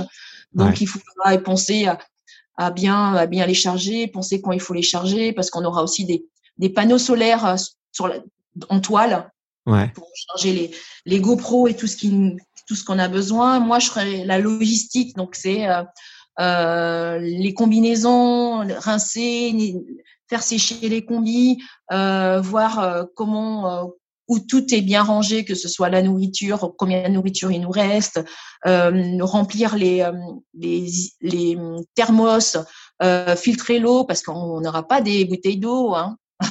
on va filtrer l'eau. On doit bien la filtrer parce qu'il y a une partie de, je crois, de, sur le lac où l'eau est, est, est très polluée, donc on doit bien la filtrer et euh, on doit la réchauffer avant de pouvoir la mettre dans le thermos pour pouvoir se faire à manger. Donc euh, voilà, il y a, y a plein de petits trucs et, et, et Mathieu, c'est la sécurité. C'est tout le côté sécurité, s'il faut voir colmatage, s'il y a un trou dans la coque, euh, si la, la, toile, la tente se déchire, euh, voir si, parce qu'en fait, on a un moteur qui va nous permettre de stabiliser, un moteur solaire qui va nous permettre de stabiliser la nuit, parce qu'on va pas nager la nuit. Euh, ça aussi, il faut vérifier. Euh, voilà, c'est euh, aussi côté médical, c'est un peu lui pour savoir qu'est-ce qu'il faut faire s'il y, a un gros souci. Donc voilà, c'est on s'est vraiment partagé les tâches et je pense que c'est un détail qu'on avait complètement, on n'avait pas pensé du tout même. On n'avait pas pensé du tout. Bah le, le fait que vous partiez effectivement sans avoir un, un bateau d'assistance pas loin, bah, ça fait que vous devez tous mettre, indépendant.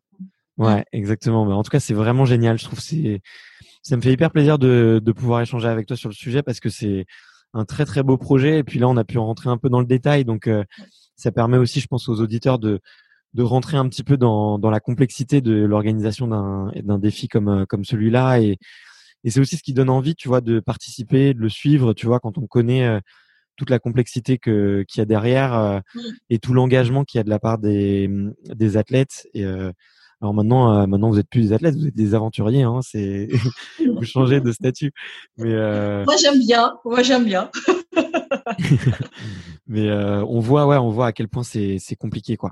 Et, et peut-être sur le, peut-être pour terminer un peu sur le sujet euh, du du point de vue sportif. Mm-hmm. moi, je suis très curieux de savoir comment, bah déjà comment est-ce que tu t'es remis à l'entraînement? Parce que bah, tu mm. l'as dit, tu voulais plus spécialement nager. Euh, j'avais même compris qu'à la fin de ta carrière, c'était quelque chose que tu il y avait peut-être une certaine forme de lassitude ou oui complètement mais dégoût même hein, tu peux le dire hein. ouais ah, bah, je j'osais pas le dire j'osais pas le dire parce que je sais pas si c'était bah, bon mais... j'hésite pas mais parce que c'est ce que j'ai ressenti quand quand je j'ai avant que j'arrête avant que j'arrête j'étais c'était ça. J'ai commencé à me dégoûter de mon sport et j'ai comment je fais pour me dégoûter de mon sport? J'ai euh, certes, j'ai commencé, enfin, j'ai commencé à 6 ans les compètes et là, j'avais 27 quand j'ai arrêté. Comment? Non, c'est pas possible. Tu fais tant, d'années de natation, euh, un sport que tu as aimé, qui t'a qui t'a fait voyager, qui t'a fait rencontrer du monde, qui non, en fait, c'était le signe d'arrêter ta carrière. C'était le signe. Donc, c'est pas, je suis passée par là. Et pour répondre à ta question, euh, comment on fait pour, pour s'y remettre? Ben, j'ai la chance, j'ai la chance où c'est Stéphane Leca qui, qui m'a entraîné et qui m'entraîne là pour le, pour le défi. Donc il, il savait, je, je, lui ai dit, on va commencer doucement. Il fait oui. pas trop vite, Stéphane. tu reprends pas quand même avec Aurélie ou. Ah, non, non, on a commencé doucement. Euh, fait, ouais. Ah oui, on a commencé doucement parce qu'en fait, premier alors, euh, le week-end avant que je commence vraiment les entraînements, on a fait une, une démonstration au, au club de la Gardère avec Théo, aux jeunes pour, c'était un peu la fête euh, de la fin d'été et la, la rentrée. Donc c'était, euh, je crois que c'était le moment où on a, ils appellent ça la, la journée 2024 parce que ben, soit en famille, soit en individuel, tu dois faire 2024 mètres. Et donc à la fin, euh, on, on, fait une démonstration avec Théo. Et là, je me suis dit, oh, quelle catastrophe Oh là là, on n'aurait même pas dit que j'étais nageuse, nageuse de haut niveau. Théo qui Ah ouais. nageait plus vite que moi, j'avais pas de sensation, j'avais l'impression d'être, une baleine. C'était plus le petit poisson rouge qui se faufile. Là, j'étais, euh, j'avais, j'avais plus rien. Enfin, j'avais pas l'impression d'a- d'avoir été nageuse. Et c'est Ouais. très dur. C'est très très dur. Après, j'ai, j'ai repris, j'ai repris les, les entraînements tranquillement, tout doucement. euh, et, et c'est vrai que, en fait, mon corps, en fait, ma tête, elle était prête Ouais. pour reprendre les entraînements. Mais mes bras, ils étaient pas du tout. Pas du tout, mais pas du tout. Je me disais à ma, je disais à ma tête, elle était prête, elle était prête, mais les bras, ils passaient pas. les bras, ils passaient pas. Les bras, toute la force que je pouvais mettre dans, dans les appuis, ça passait à travers et tout. C'était horrible. Ouais. Et donc, euh, c'est pour ça, après, j'ai demandé quand même de, de faire un peu de muscu parce que bah, ça, me donne, ça me donnait un peu plus de sensations. Ça, j'ai eu un peu plus de sensations au bout d'un un mois et demi, deux mois. Ok. Ouais, Deux ça a commencé à revenir. Ouais, ça commençait à venir. Deux mois. Ok. Ouais. Ouais, ouais, ouais, ouais.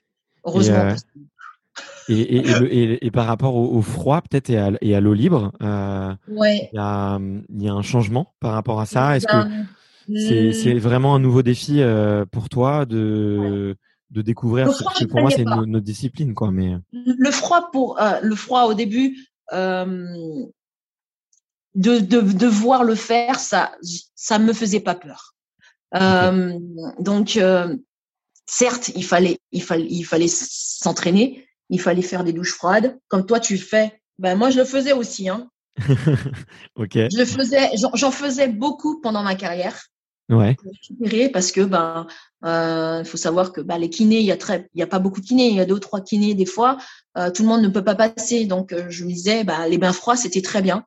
Ça me permettait certes c'est pas écolo mais ça me permettait de récupérer assez vite euh, et donc là c'était pareil quand l'hiver arrivait ben douche froide j'ai pas de baignoire j'ai douche douche froide à la fin de ma douche une fois que j'ai fini je, je fais une minute là c'était 15 moi je fais 15 secondes hein. moi je fais pas trois minutes hein. désolé Alors, c'est- franchement, si tu peux faire 15 secondes, tu peux faire une minute. Ouais, je faisais 15 secondes déjà. T'as le choc thermique. et, ouais, euh, choc et thermique. ensuite, arrivé le, le deuxième confinement, je l'ai, fait chez, chez Stéphane, justement, le coach, euh, parce que ben, il y avait, il fallait absolument que je continue à m'entraîner, sinon j'allais tout perdre. Et, euh, et comme je, un entraînement sur deux se faisait dans l'Oise, il habite devant l'Oise, euh, et l'eau était à 6 degrés. D'accord. Là, j'avais certes une combinaison euh, des gants et, et, euh, et des chaussons, euh, mais tu le sens quand même, hein, parce qu'au niveau du visage, Ouais. ça, ça rigole pas. Donc, je me suis habituée à l'eau froide, Ouais. et depuis, ça passe très très bien. C'est vrai? Ok. Ouais, ça passe très très bien. Euh, ben, le week-end dernier, on était en, ben, à Tignes, le stage, on a appris tellement de choses. Le stage de Tignes, on, on a appris la, la, la méthode Wim Hof, Wim Hof, Wim Hof. Ouais, ouais, ok, d'accord. Le, le fameux gourou du froid. euh, Exactement. Donc. Leonardo, qui est un spécialiste, qui est formateur en, en en France, euh, est venu pour nous apprendre tout le côté de la respiration et comment faire pour se préparer à une immersion dans l'eau froide. Là, on devait là. Au premier jour, on l'avait fait en combi, nager dans l'eau froide en combi. Euh, et là, le, je crois que c'était ouais, dimanche, on l'a fait en maillot. Donc Ok. c'était une immersion à zéro degré en maillot de bain. Pendant une minute trente, on l'a fait. Mm. Ok, ok, ok. Ouais, donc ça, on commence vraiment à s'habituer. Ouais. Ok, bon bah c'est génial. Et ça en plus ça montre que le, le froid c'est c'est très psychologique quoi. Une fois que Oui. tu as passé un peu cette barrière, euh, tu peux tu peux la repousser quoi. Et Mm. euh, et ça vous fait pas peur de tu vois là on, tu as parlé de, de 15 secondes de douche froide, de une minute Mm. dans de l'eau euh, très très froide, euh, d'augmenter un petit peu les durées et tout, mais ça vous fait pas peur de le gap entre euh, quelques minutes et versus euh, 10 jours de, de natation? Ah non, parce qu'en fait, on a de la chance, on a un super programme annuel, 14 Ouais. mois de préparation, où tous les 15 jours, on part euh, dans une base nautique à euh, à côté de chez Stéphane. Euh, on a une chance d'avoir un- une super base nautique qui nous met à disposition cette base nautique pour nous entraîner à l'eau froide. Euh, et donc, on fait, euh, on a déjà fait deux fois une heure. On a fait une heure de, dans l'eau d'entraînement à tourner euh, euh, pendant. On a tourné, c'était quatre tours. Ça fait à peu près quatre tours en fait, puisque c'est il y a un petit îlot au milieu, donc ça nous fait faire quatre tours.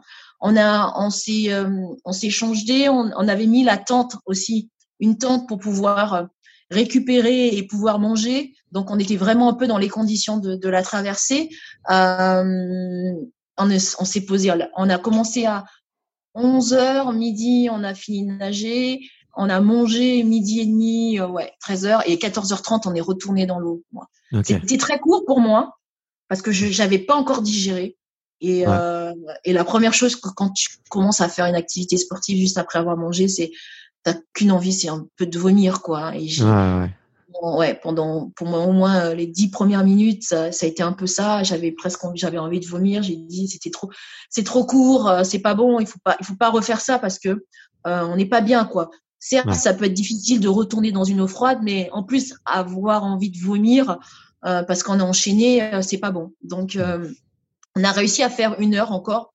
C'est passé mieux. La deuxième, le deuxième, la deuxième heure est passé mieux que la première, mais ça a été difficile niveau pour des pieds pour Mathieu parce qu'il a eu froid à la première heure au niveau des pieds et qu'il avait toujours pas retrouvé ses sensations quand on est retourné dans l'eau.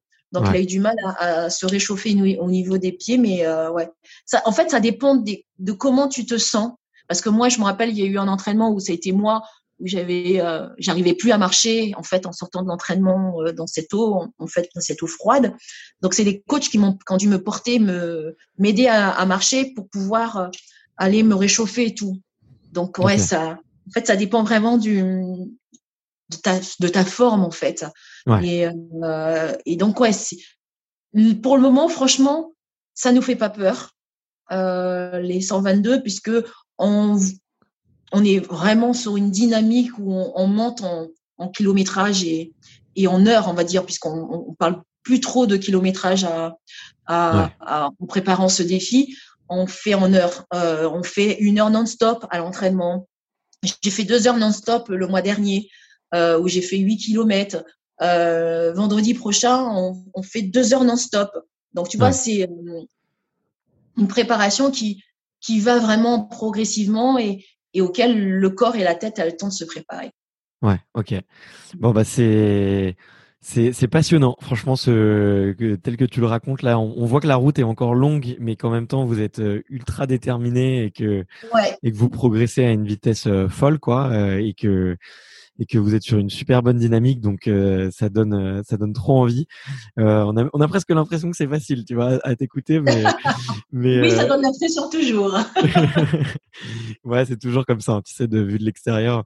Mais mais en tout cas, ouais, ça ça donne vraiment envie. C'est c'est vraiment et puis enfin moi je me je me rends compte à quel point c'est c'est c'est un défi hyper ambitieux et, et effectivement le le froid, comme tu l'as dit, ça dépend, ça te prend tellement d'énergie, je trouve, mmh. que, que effectivement, si t'es, si un jour t'es pas dans ton assiette, si un jour il y a un petit truc de travers, tu, tu souffres, tu souffres beaucoup plus et euh, et, et c'est, c'est compliqué. Et pour avoir interviewé quelques personnes qui avaient traversé la Manche, mmh.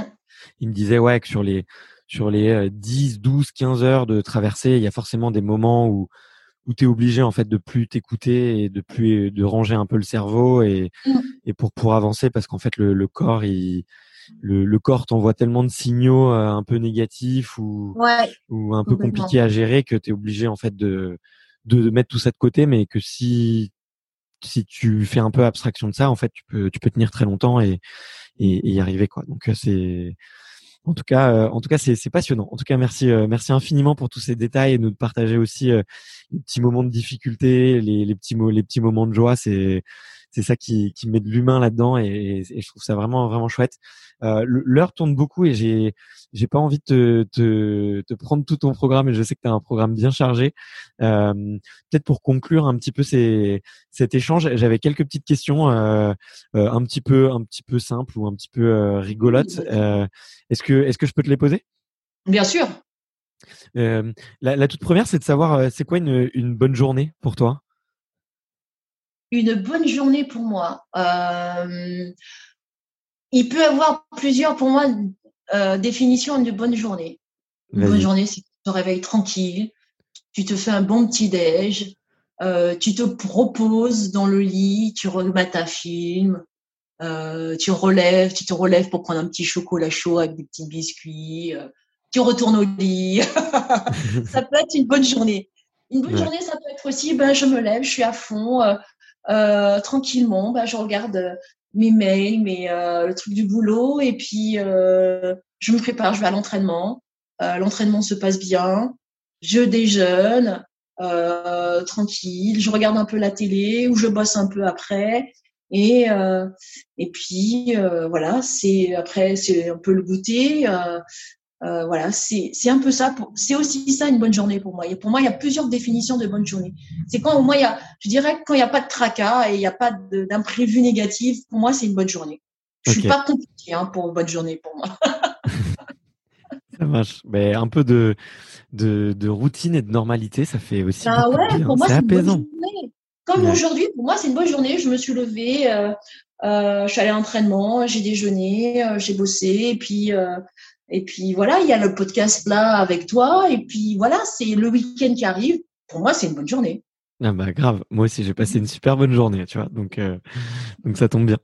Et il y a, y, a, une question que j'aime bien poser, qui est, alors elle, elle est un peu parfois elle est un peu, c'est difficile d'y répondre. Mais la question, c'est de savoir euh, comment est-ce que tu te vois dans 10 ans? Est-ce que tu as, une idée de où est-ce que tu veux être J'ai dit, oh, c'est long, disons, en 10 ans. putain, c'est ouh, une ça. Pour moi, j'ai aucune idée. Pourquoi pas au soleil, les pieds dans le sable, euh, ouais. Mais aucune idée. Franchement. Tu te laisses porter? Mais toujours. Ouais. Les opportunités euh, avant tout. Tu as raison. Il faut, exact. Faut, être. Ça a été toujours comme ça. Pour moi, ça a été des rencontres où, euh, et qui ont fait que j'ai pu avancer euh, professionnellement ou personnellement. Mmh. Ça a été des rencontres et je me suis souvent laissé porter. Ouais. ouais. Ok. Et en parlant de rencontres, est-ce que il y a une rencontre qui a, dont tu te souviens, qui a un petit peu changé ta vie ou qui a eu un impact dans ta carrière ou dans ta vie euh, que tu pourrais que tu pourrais nous raconter? J'imagine qu'il y en a eu plein, mais ben, c'est ça le problème, c'est que j'en ai eu plein moi dans ma vie. C'est ça le. En fait, c'est que les gens que que j'avais l'habitude de, enfin, que je me suis jamais dit que j'allais pouvoir les rencontrer ou jamais. Euh, euh, en fait, je les ai rencontrés. Est-ce que il y en a peut-être que je n'ai pas rencontrés, certes, mais euh, de mon milieu, je les ai rencontrés. J'ai eu la chance de pouvoir les rencontrer. Ça a été euh, Marie-Josée Perret que j'ai pu la rencontrer. Bah, je la connais très bien maintenant, c'est une amie, Marie-Jo. Et, euh, et, ça, je me dis, euh, est-ce que le sport aurait pu faire que ça arrive? Je pense pas. Euh, il y a qui d'autre euh, ah, Pour moi, en fait, ce sont devenus des amis. C'est même plus devenu. C'était pas des gens que. C'était des gens avant que je regardais à la télé et que Frédéric Michalak, Yannick Kyonga, Thierry Dussautoir, euh, tous mes potes du, du rugby. Euh, en fait, euh, avant, je regardais à la télé. Sur en Guyane, je regardais un peu le rugby. Et encore quand il y avait le rugby, des fois. et en fait, une fois que j'ai un peu, tu connais un peu le rugby, tu regardes et, et tu vois les gars, ben après, ben, ce sont devenus tes potes. Donc pour moi, c'est en fait c'est ça, hein. c'est aussi ça le sport. Comme on disait, c'était les rencontres. Ouais. Et en fait, on a il y en a tellement que j'ai que j'ai rencontré euh, et que je me suis dit euh, si j'avais pas fait du sport, je les aurais jamais rencontrés. Ouais. Et ça c'est aussi magique pour moi. C'est aussi magique et et euh, fantastique. Il y en a plein que j'aurais jamais pu rencontrer. Pour moi, ce sont, sont devenus des, des, des, amis. Donc, je, je, je te faire une liste. je te fais une liste pour pouvoir. Donc, euh, ouais, c'est. Euh, Fais attention. Après, je vais te recruter en tant qu'agent pour le podcast. Hein pour avoir des ah mises. Mais euh, pour travailler avec Nadège d'ailleurs, qui nous a mis en relation. J'ai oublié de la citer d'ailleurs en début de. Ah oui, Nadège, elle est adorable, Nadège. Bah oui, c'est la bah, meilleure. Tous les, bah, les, gens du hand aussi, bah, les potes du hand. pareil. des gens que j'ai rencontrés au jeu. Les, mm. les, garçons du hand, les, les, experts, je les ai rencontrés au jeu. C'était à Tokyo. Tokyo, parce qu'en fait, les Français, la plupart du temps, bah, tu vois, sur le dos France, bah, tu vas manger avec eux, tu vas pas aller manger avec euh, avec des Américains ou je sais pas quoi. Tu vas manger avec des Français. Et c'était la table des handballeurs. Donc je me suis posée. Okay. Et donc il y a un échange forcément. Alors vous, comment ça se passe Et, et, euh, et donc toi, ils te demandent comment ça se passe. Donc voilà, c'est comme ça que j'ai appris à l'école. J'ai fait la connaissance des experts euh, que ce soit bah, au début c'était euh, Joël Abati, bah, il y a eu, il y a Nico, il y a aussi bah, Ballot, il y a aussi Daniel Narcisse, Thierry Meilleur. Je les ai tous rencontrés comme ça en fait. Ouais. C'est euh, au ouais, culot quoi. Tu t'es planté à leur Mais c'est pas forcément culot, c'est que euh, il y a ce moment, euh, on a de la chance où c'est un moment olympique, c'est au moment des Jeux où euh, c'est très très convivial, tout le monde est, est là pour aussi échanger parce qu'on n'est pas là non plus à rester dans une dans une bulle parce qu'on fait les jeux hein. on est là aussi pour euh, encourager les autres sportifs français. Donc euh, voilà je vois des français je suis toute seule. Bah, je m'oppose avec avec d'autres français. Et puis euh, il y a des questions il y a des échanges et c'est comme ça qu'on qu'on apprend à, à, connaître les uns les autres mais pour moi pour moi ça a toujours été des rencontres et des rencontres spontanées ok Bon, bah c'est beau, mais je trouve que tu as une une capacité euh, à, à, à attirer les bonnes personnes vers toi. J'ai l'impression que j'ai une étoile, on m'a dit. ouais, ouais peut-être. Tu vois, il y a, a peut-être de l'inné et tout, mais il y a aussi beaucoup d'acquis, je trouve. Et et, euh, et moi, je suis de plus en plus euh, admiratif de de effectivement de ces personnalités et je trouve que tu en fais partie qu'on ont cette capacité à être un peu solaire et, et de manière à très naturelle à, à attirer des, des, bonnes ondes, tu vois, autour d'eux. Et, ouais. et, et, donc, euh, je suis très, très admiratif de tout ça. Je pense que le fait d'être solaire, ça peut attirer que des bonnes, les ondes positives. C'est vrai, c'est vrai, c'est vrai, c'est vrai. Ça, je pense clair. que c'est aussi ça. Bah, on, on récolte que, que ce, que l'on sème. Hein. Exactement. Ouais, exactement. Donc, euh, donc voilà. Euh, super. Euh, il y, a, y, a, une des autres questions que j'aime bien poser, c'est de savoir euh, est-ce que tu as une, une, petite méthode ou une petite routine euh, quand tu as une perte de motivation ou que tu as des, des pensées un peu négatives ou, ou que tu es un petit peu, je sais pas, un peu irrité? Est-ce que il y a quelque chose que tu fais pour, pour te remettre de bonne humeur? ouais. Alors d'abord, je me calme. On respire. Je prends du temps. Ouais, parce que je pense que s'énerver ou aller au spontané comme ça, quand tu es énervé, c'est pas bon. Il faut d'abord se calmer et réfléchir et voir le côté positif, pas le côté négatif. Donc je me calme d'abord et puis euh, et puis je laisse le temps passer et puis après là je me dis que sur le côté positif, il faudrait que soit je réponds gentiment, je réponds calmement, je je vais plus sur le côté positif que sur le côté négatif parce que c'est pas très bon. Euh, et Ensuite, qu'est-ce qu'il y a encore? Euh, Est-ce que j'ai une routine autre? Ah oui, c'est même si j'ai pas envie, par exemple, matin, je dois aller à l'entraînement le matin, on va dire. Si j'ai un entraînement à, à 7 heures du matin, je dois m'entraîner que j'ai pas envie. Eh ben, je dis, j'y vais et puis on verra. Ouais. Parce que ça arrive souvent, ce genre de choses. Hein. Après, ça peut arriver même quand tu, tu te dis, j'ai pas envie d'aller au boulot et puis en fait, tu vas au boulot, tu passes une super journée. Euh, euh, il ouais. y a un pot avec les copains, avec les copines, et, euh, et en fait, le boulot, ça se passe super bien. Voilà. Pour moi, c'est pour ça que je me suis toujours dit, il faut y aller. Parce que je suis passée par là quand, quand j'avais, euh, à la fin de ma carrière, j'avais pas, des fois, il y avait souvent que j'avais pas envie d'aller à l'entraînement. Et en fait, quand j'y allais, ça se passait super bien. Je m'en sentais super bien. Je faisais des temps super. Et alors que j'avais pas envie, je dis, heureusement, en fait, que j'ai été à l'entraînement. Ça s'est bien, ça s'est bien passé et, et, au moins, euh, voilà, j'ai pas regretté. Et je me suis dit qu'à la fin, il fallait que je, je m'en serve. Euh, quand j'ai la petite routine où je me dis ça va pas, là, si j'ai pas envie d'entrer, j'y vais et puis je vois comment ça se passe. Si je suis invitée, bon là il n'y a pas d'événement, mais je suis un invité à un événement, je suis fatiguée, j'ai une journée difficile et, et le soir j'ai un événement, je dis j'y vais, même si c'est pour rester une demi-heure, mais j'y vais. J'y ouais. vais, et en fait, des moments où je dis je vais rester une demi-heure, en fait, je suis restée jusqu'au bout, quoi. Parce que euh, les gens qui étaient là, eux, ils avaient sur le côté positif, ils avaient envie, ils étaient solaires, et moi pas. Euh, et quand je suis arrivée, ils m'ont donné, ils m'ont transmis ce côté solaire, et ça fait que bah, je suis rentrée dans le côté positif. En fait, c'est un peu ça. Je reste, je me dis, il faut y aller, il faut oser, même quand t'as pas envie. Ouais. Ok. Ben, je trouve que c'est un, c'est un très bon conseil, tu vois, que tu, en tout cas, une très bonne, euh, un très bon, un très bon mantra, tu vois, de, de vie parce que moi, je le vis très souvent, tu vois, et que ce soit avant un entraînement ou avant une journée, ou des fois, je me dis, ah, aujourd'hui, j'ai pas envie, et en fait, euh, des, je sais pas, je, soit je mets le cerveau de côté ou quoi, je me dis, mais il va, il peut que se passer des bonnes choses en fait. Tu vois, il, il, tu peux pas quand t'es en fait quand t'es déjà dans un état d'esprit un peu négatif, des fois moi je me dis en fait ça peut pas être pire. Donc euh, que j'y aille ou que j'y aille pas, ça va rien. Enfin, ça, je, je peux, je, me sens pas bien. Donc euh, voilà. Et là, si je fais rien, je vais pas bouger, de, je vais pas changer d'état d'esprit. Alors que quand, si jamais je me bouge et effectivement je vais à cet événement où je vais devoir un peu parler à des gens, me forcer un petit peu, eh ben euh, la meilleure chose qui peut m'arriver, c'est de complètement changer de de d'état d'esprit et, et, d'humeur quoi. Donc euh, donc ça marche plutôt bien. Mais, euh, mais écoute super super franchement et, et euh, c'est un très bon conseil. Euh, j'accélère un tout petit peu là pour les, les toutes dernières il en reste trois.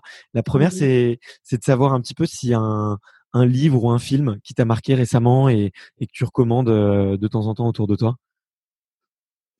un livre, non, un livre, il n'y a pas, parce que j'ai, même pendant les trucs de confinement ou quoi que ce soit, j'ai, j'ai même pas eu le temps. J'étais même pendant le confinement, j'étais vachement prise. Or, euh, je me posais pas assez justement. Donc on m'a dit, j'ai même une copine qui m'a dit Malia, repose-toi parce que tu, on va se déconfiner et tu vas être fatiguée. Alors qu'on était en confinement. Donc j'ai même pas eu le temps de lire. Euh, film. Euh, Est-ce que j'ai vraiment un film? Euh, Alors assez souvent, je, en fait, je regarde tellement. Est-ce que j'en ai eu un? Ah bah si tu regardes beaucoup, tu peux me citer ton, ton film préféré alors, ton, film historique. Euh, j'ai pas de film préféré. C'est ça le truc. Il y a pas, j'ai pas de, ouais, j'ai pas de film qui m'a euh, particulièrement. Euh, est-ce que j'en ai non, Et sinon, si je te pose la question du dernier que tu as vu, est-ce que tu te souviens? Le dernier que j'ai vu, oh là là, c'était sur Netflix. Oula, si c'était une production Netflix, je... attention, ça sent le navet. Hein. il y en a beaucoup. Hein. Euh, ah, attends, il faut que je me rappelle. Parce que je regarde beaucoup plus de séries ou de trucs euh, télé-réalité qui ne sont pas montrés, mais qui sont montrés sur Netflix. Que, euh, alors, qu'est-ce que j'ai vu? Ah, mais je l'ai pas fini, le film. Parce que je regarde des séries et des films. Euh, j'aime pas trop le film, il est, il est pas bien, il est pas bon. Mais je me rappelle même plus du nom. bon, c'est pas grave, mais. Euh, parce que tu vois, j'ai pas du tout aimé et euh, et je me suis dit, il faut quand même que je le, je vais, je veux le finir. Ah, jamais. Attends, c'était quoi? Ah, c'est un, c'est un truc avec celle qui a joué dans Grey's Anatomy, mais ah, comment elle s'appelle? Oh là là. Bon, au pire, c'est un truc de, très très bonnes, de meilleurs amis en fait, qui vivent euh, deux carrières différentes et euh, voilà, c'est celui-là que je suis en train de, regarder en fait. Ok, j'ai pas fini. Mm. Bon bah, au pire, au pire, je te demanderai en privé euh, des, des, petits conseils de série. Je, te donnerai, je te donnerai parce que je retiens jamais les titres. Hein. Mais on vient de me, j'ai souvent, j'ai pendant très très très longtemps, j'ai refusé d'avoir un compte Netflix et, et à force qu'on me fasse des qu'on me dise euh, il faut que tu regardes The Last Dance avec Michael Jordan, il faut que tu regardes ah Formula One, il faut que tu regardes la joueuse d'échecs, il faut que tu regardes tout ça. Et je me suis dit bon, il y avait tellement de bons contenus. Euh, mmh. Là, j'ai une, une, une très bonne amie qui m'a qui m'a prêté un compte pendant euh, deux ah. mois. Donc là, je vais faire deux mois de, de rattrapage intensif. Ah bah, toi, vas-y. Hein. Voilà, donc je, je, je, vais, je, vais, je, vais, avoir de quoi regarder. Je vais avoir de quoi regarder. En tout cas, j'ai beaucoup aimé The Last Dance. Après, je sais pas forcément, on sait pas ce qui est vrai, ce qui est faux des fois, des moments, parce que les gens ne, ne le prêtent, ceux qui ont, qui l'ont vécu ne le, ne le voyaient pas de cette façon, mais j'ai, ça a été très, très, très bien fait, je trouve. Franchement, euh, chapeau, ouais. Parce qu'en plus, moi, c'était, c'était, je sais pas si c'était la même génération que moi, mais nous, on, Guyane, nous, on se réveillait à 4 heures du matin pour regarder Michael Jordan qui jouait en NBA. Bien sûr. C'est un truc de dingue. Pour moi, c'est Michael Jordan encore. C'est c'est ça, c'est la personnalité que j'aurais bien aimé rencontrer, Michael Jordan. Ça, c'est. Euh, il est encore temps, tu sais pas. Peut-être que sur un, sur un événement, il ah, bah, viendra et tout. Pas des portes, hein. Je me ferme pas des portes parce que je me dis. Euh, en plus, j'ai un pote qui, qui fait, qui organise justement les voyages NBA, donc je me dis, ah, les voyages NBA, je vais y aller. Bah ouais. Mais tu, j'ai vu que tu que tu t'entendais bien avec euh, Boris Dio et Ronnie Turia d'ailleurs, donc tu, tu as des, as des connexions quand même. Oui, oui, oui. Non, oui, mais euh, mais c'est pas avec eux que j'irai. Hein. eux, ils connaissent tout le monde, donc. Euh... non, oui, mais euh, c'est vrai que déjà je devais aller quoi Je devais aller l'an dernier et j'ai pas été. Euh, mais c'est vrai avec euh, que ce soit avec Boris ou Ronnie. De toute façon, Ronnie il m'a dit euh, si tu y vas, dis-moi, je te ferai, je te ferai visiter un tel. Un tel. Je fais plus. c'est sûr. C'est sûr, mais ce sont des superbes ambassadeurs. Donc euh, oui, oui, c'est sûr. De, de, de c'est toujours mieux d'aller avec des potes que avec des personnes que tu connais pas. Mais euh, ouais, ouais, ouais. J'ai, euh, j'ai, j'ai de la chance où euh, bah, Ronnie et, et, Boris, on est à l'INSEP en même temps. Je crois que Boris est parti juste au moment où j'arrivais. Mais Ronnie, on s'est, on s'est vu la dernière année. La dernière, sa dernière année, c'était l'année où je suis arrivée. Mm. D'accord, ok. Ouais, tout s'explique. Ok. Ouais, ouais. Très chouette. Euh, et ben écoute, puisqu'on parle de, de, de, personnes et, et de personnalités hein, inspirantes autour de, de toi, euh, la toute dernière question, c'est c'est un peu euh, comme un passage de, de, flambeau olympique, mais sauf que là, c'est un passage de, de micro. Euh, C'était de savoir euh, quels, quels, étaient les, les athlètes euh, à qui tu aimerais que tu, tu, aimerais écouter sur une conversation telle que celle-ci et que, que, tu penses que, que ça pourrait être des personnes intéressantes pour pour ce type d'échange? Il peut y en avoir plusieurs. Ça peut être des gens que tu connais, que tu Alors, connais il y pas. A, il, y en a deux, il y en a deux particulièrement avec des femmes. Alors, c'est Mélanie, Mélina Robert Méchon. Ok. Euh, carrière incroyable. Cinq jeux, je crois, si je me trompe pas. Ouais. Deux enfants. Euh, et c'est souvent, il y en a qui ne connaissent pas ce côté ou comment une sportive de haut niveau maman et, et euh, comment elle fait pour pour être organisée, comment ça se passe dans sa vie en fait mmh. de mère et de femme. Euh, en fait, son parcours, il est incroyable aussi. Donc, je pense que j'ai pensé très très fort à Mélina et j'ai pensé à Sarah aussi dans la boxe, Sarah Ouais. Ouais, donc euh, donc c'est une entrepreneuse, donc forcément elle, elle, elle a été aussi médaillée olympique, elle, elle a deux enfants, elle attend son troisième là, Ouais. et euh, donc c'est euh, pour moi c'est deux parcours très forts. Pour une pour une femme, c'est deux beaux exemples. Ouais, bah t'as as raison et et merci de mentionner euh, deux femmes d'ailleurs. Euh, J'essaye de tenir une parité parfaite sur euh, sur le podcast, mais dans le sport c'est pas toujours évident. Euh, et mais mais je m'y tiens, je m'y tiens et je j'y arrive. Et, euh, et je sais que que Nadège est en train de me faire une petite surprise avec euh, Mélina et Sarah, donc euh, je, Ah. faut, faut que je sois un peu patient. Ah oui, elle va passer par Caroline, c'est leur agent. Donc euh, Bah c'est oui, le- oui. elles ont le même agent, donc euh, elle est adorable Caroline. Donc tu donc si tu l'as, tu l'embrasses de ma part. Mais oui, oui, oui. Mais euh, elles sont deux nanas, deux femmes formidables, franchement formidables. Et je pense que ça peut être de be- beaux exemples, pas seulement pour des sportives, mais aussi pour des femmes de, la vie de tous les jours au niveau professionnel. Et euh, la femme mère de foyer ou femme euh, euh, qui travaille, euh, voilà. C'est, euh, je pense que c'est C'est des modèles pour tout le monde. des ouais. modèles, ouais, ouais. Deux beaux modèles. On a de la chance d'avoir deux beaux modèles en, en cette période et en, en ce moment, en temps moderne. Enfin, en cette Mm. période de 2020, 2021. Ouais. Ouais. Mm. Euh, ben écoute, merci, merci infiniment pour euh, pour ces deux recommandations parce que je je sais que elles sont elles sont déjà dans ma dans ma dream list, tu vois. Et ça donne dans la to do à faire. Ouais, à faire. ex- exactement. Et maintenant, il faut que ça passe dans ma to do. Et euh, mais là, c'est en- c'est entre de bonnes voies. Je vais pas, je vais pas euh, vendre la mèche avant d'avoir allumé l'allumette. Mais C'est vrai. mais euh, mais euh, mais ça se fera un jour, c'est sûr. Et puis comme euh, moi, je me vois bien euh, euh, comme un athlète de haut niveau faire euh, faire ça pendant dix ans euh, et que je vois les choses à long terme, je me dis que que nos, nos chemins se croiseront et, et là, ça sera peut-être pour bientôt. Donc euh, croise les doigts pour moi. Voilà, moi j'ai croisé Et je doigts. croise les doigts pour toi.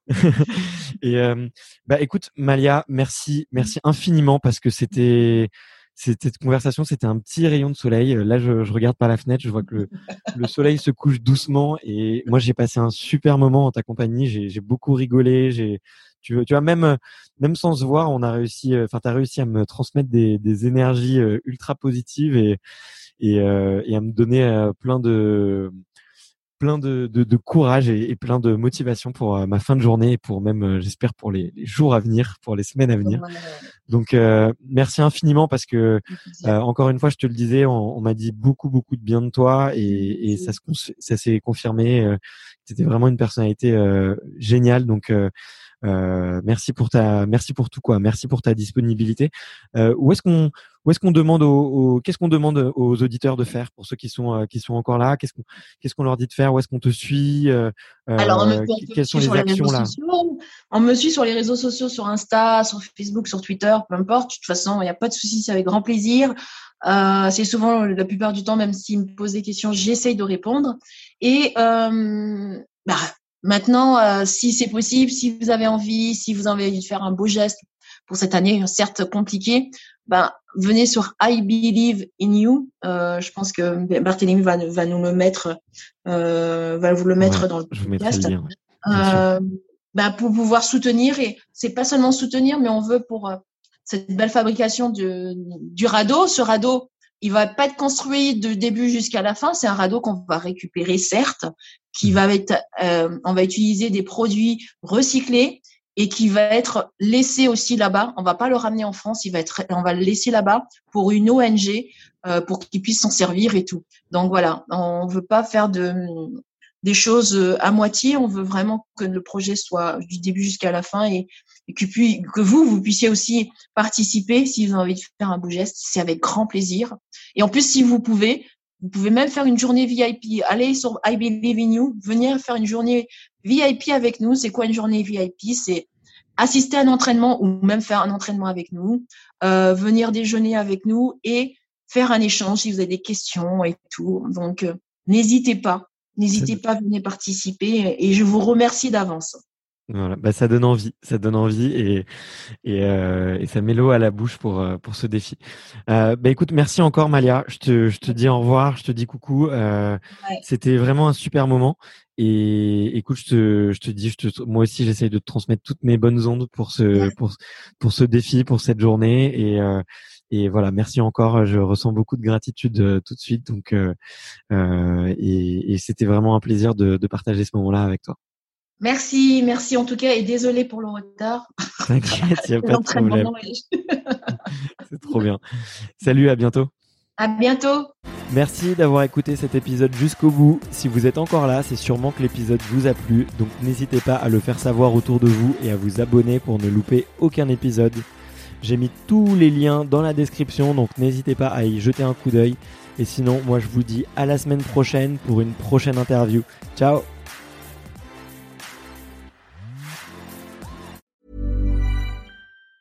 En the softest sheets you've ever felt. Now imagine them getting even softer over time. That's what you'll feel with Bowl and Branch's organic cotton sheets. In a recent customer survey, 96% replied that Bowl and Branch sheets get softer with every wash. Start getting your best night's sleep in these sheets that get softer and softer for years to come. Try their sheets with a 30-night guarantee. Plus, get 15% off your first order at bowlandbranch.com. Code BUTTERY. Exclusions apply. See site for details.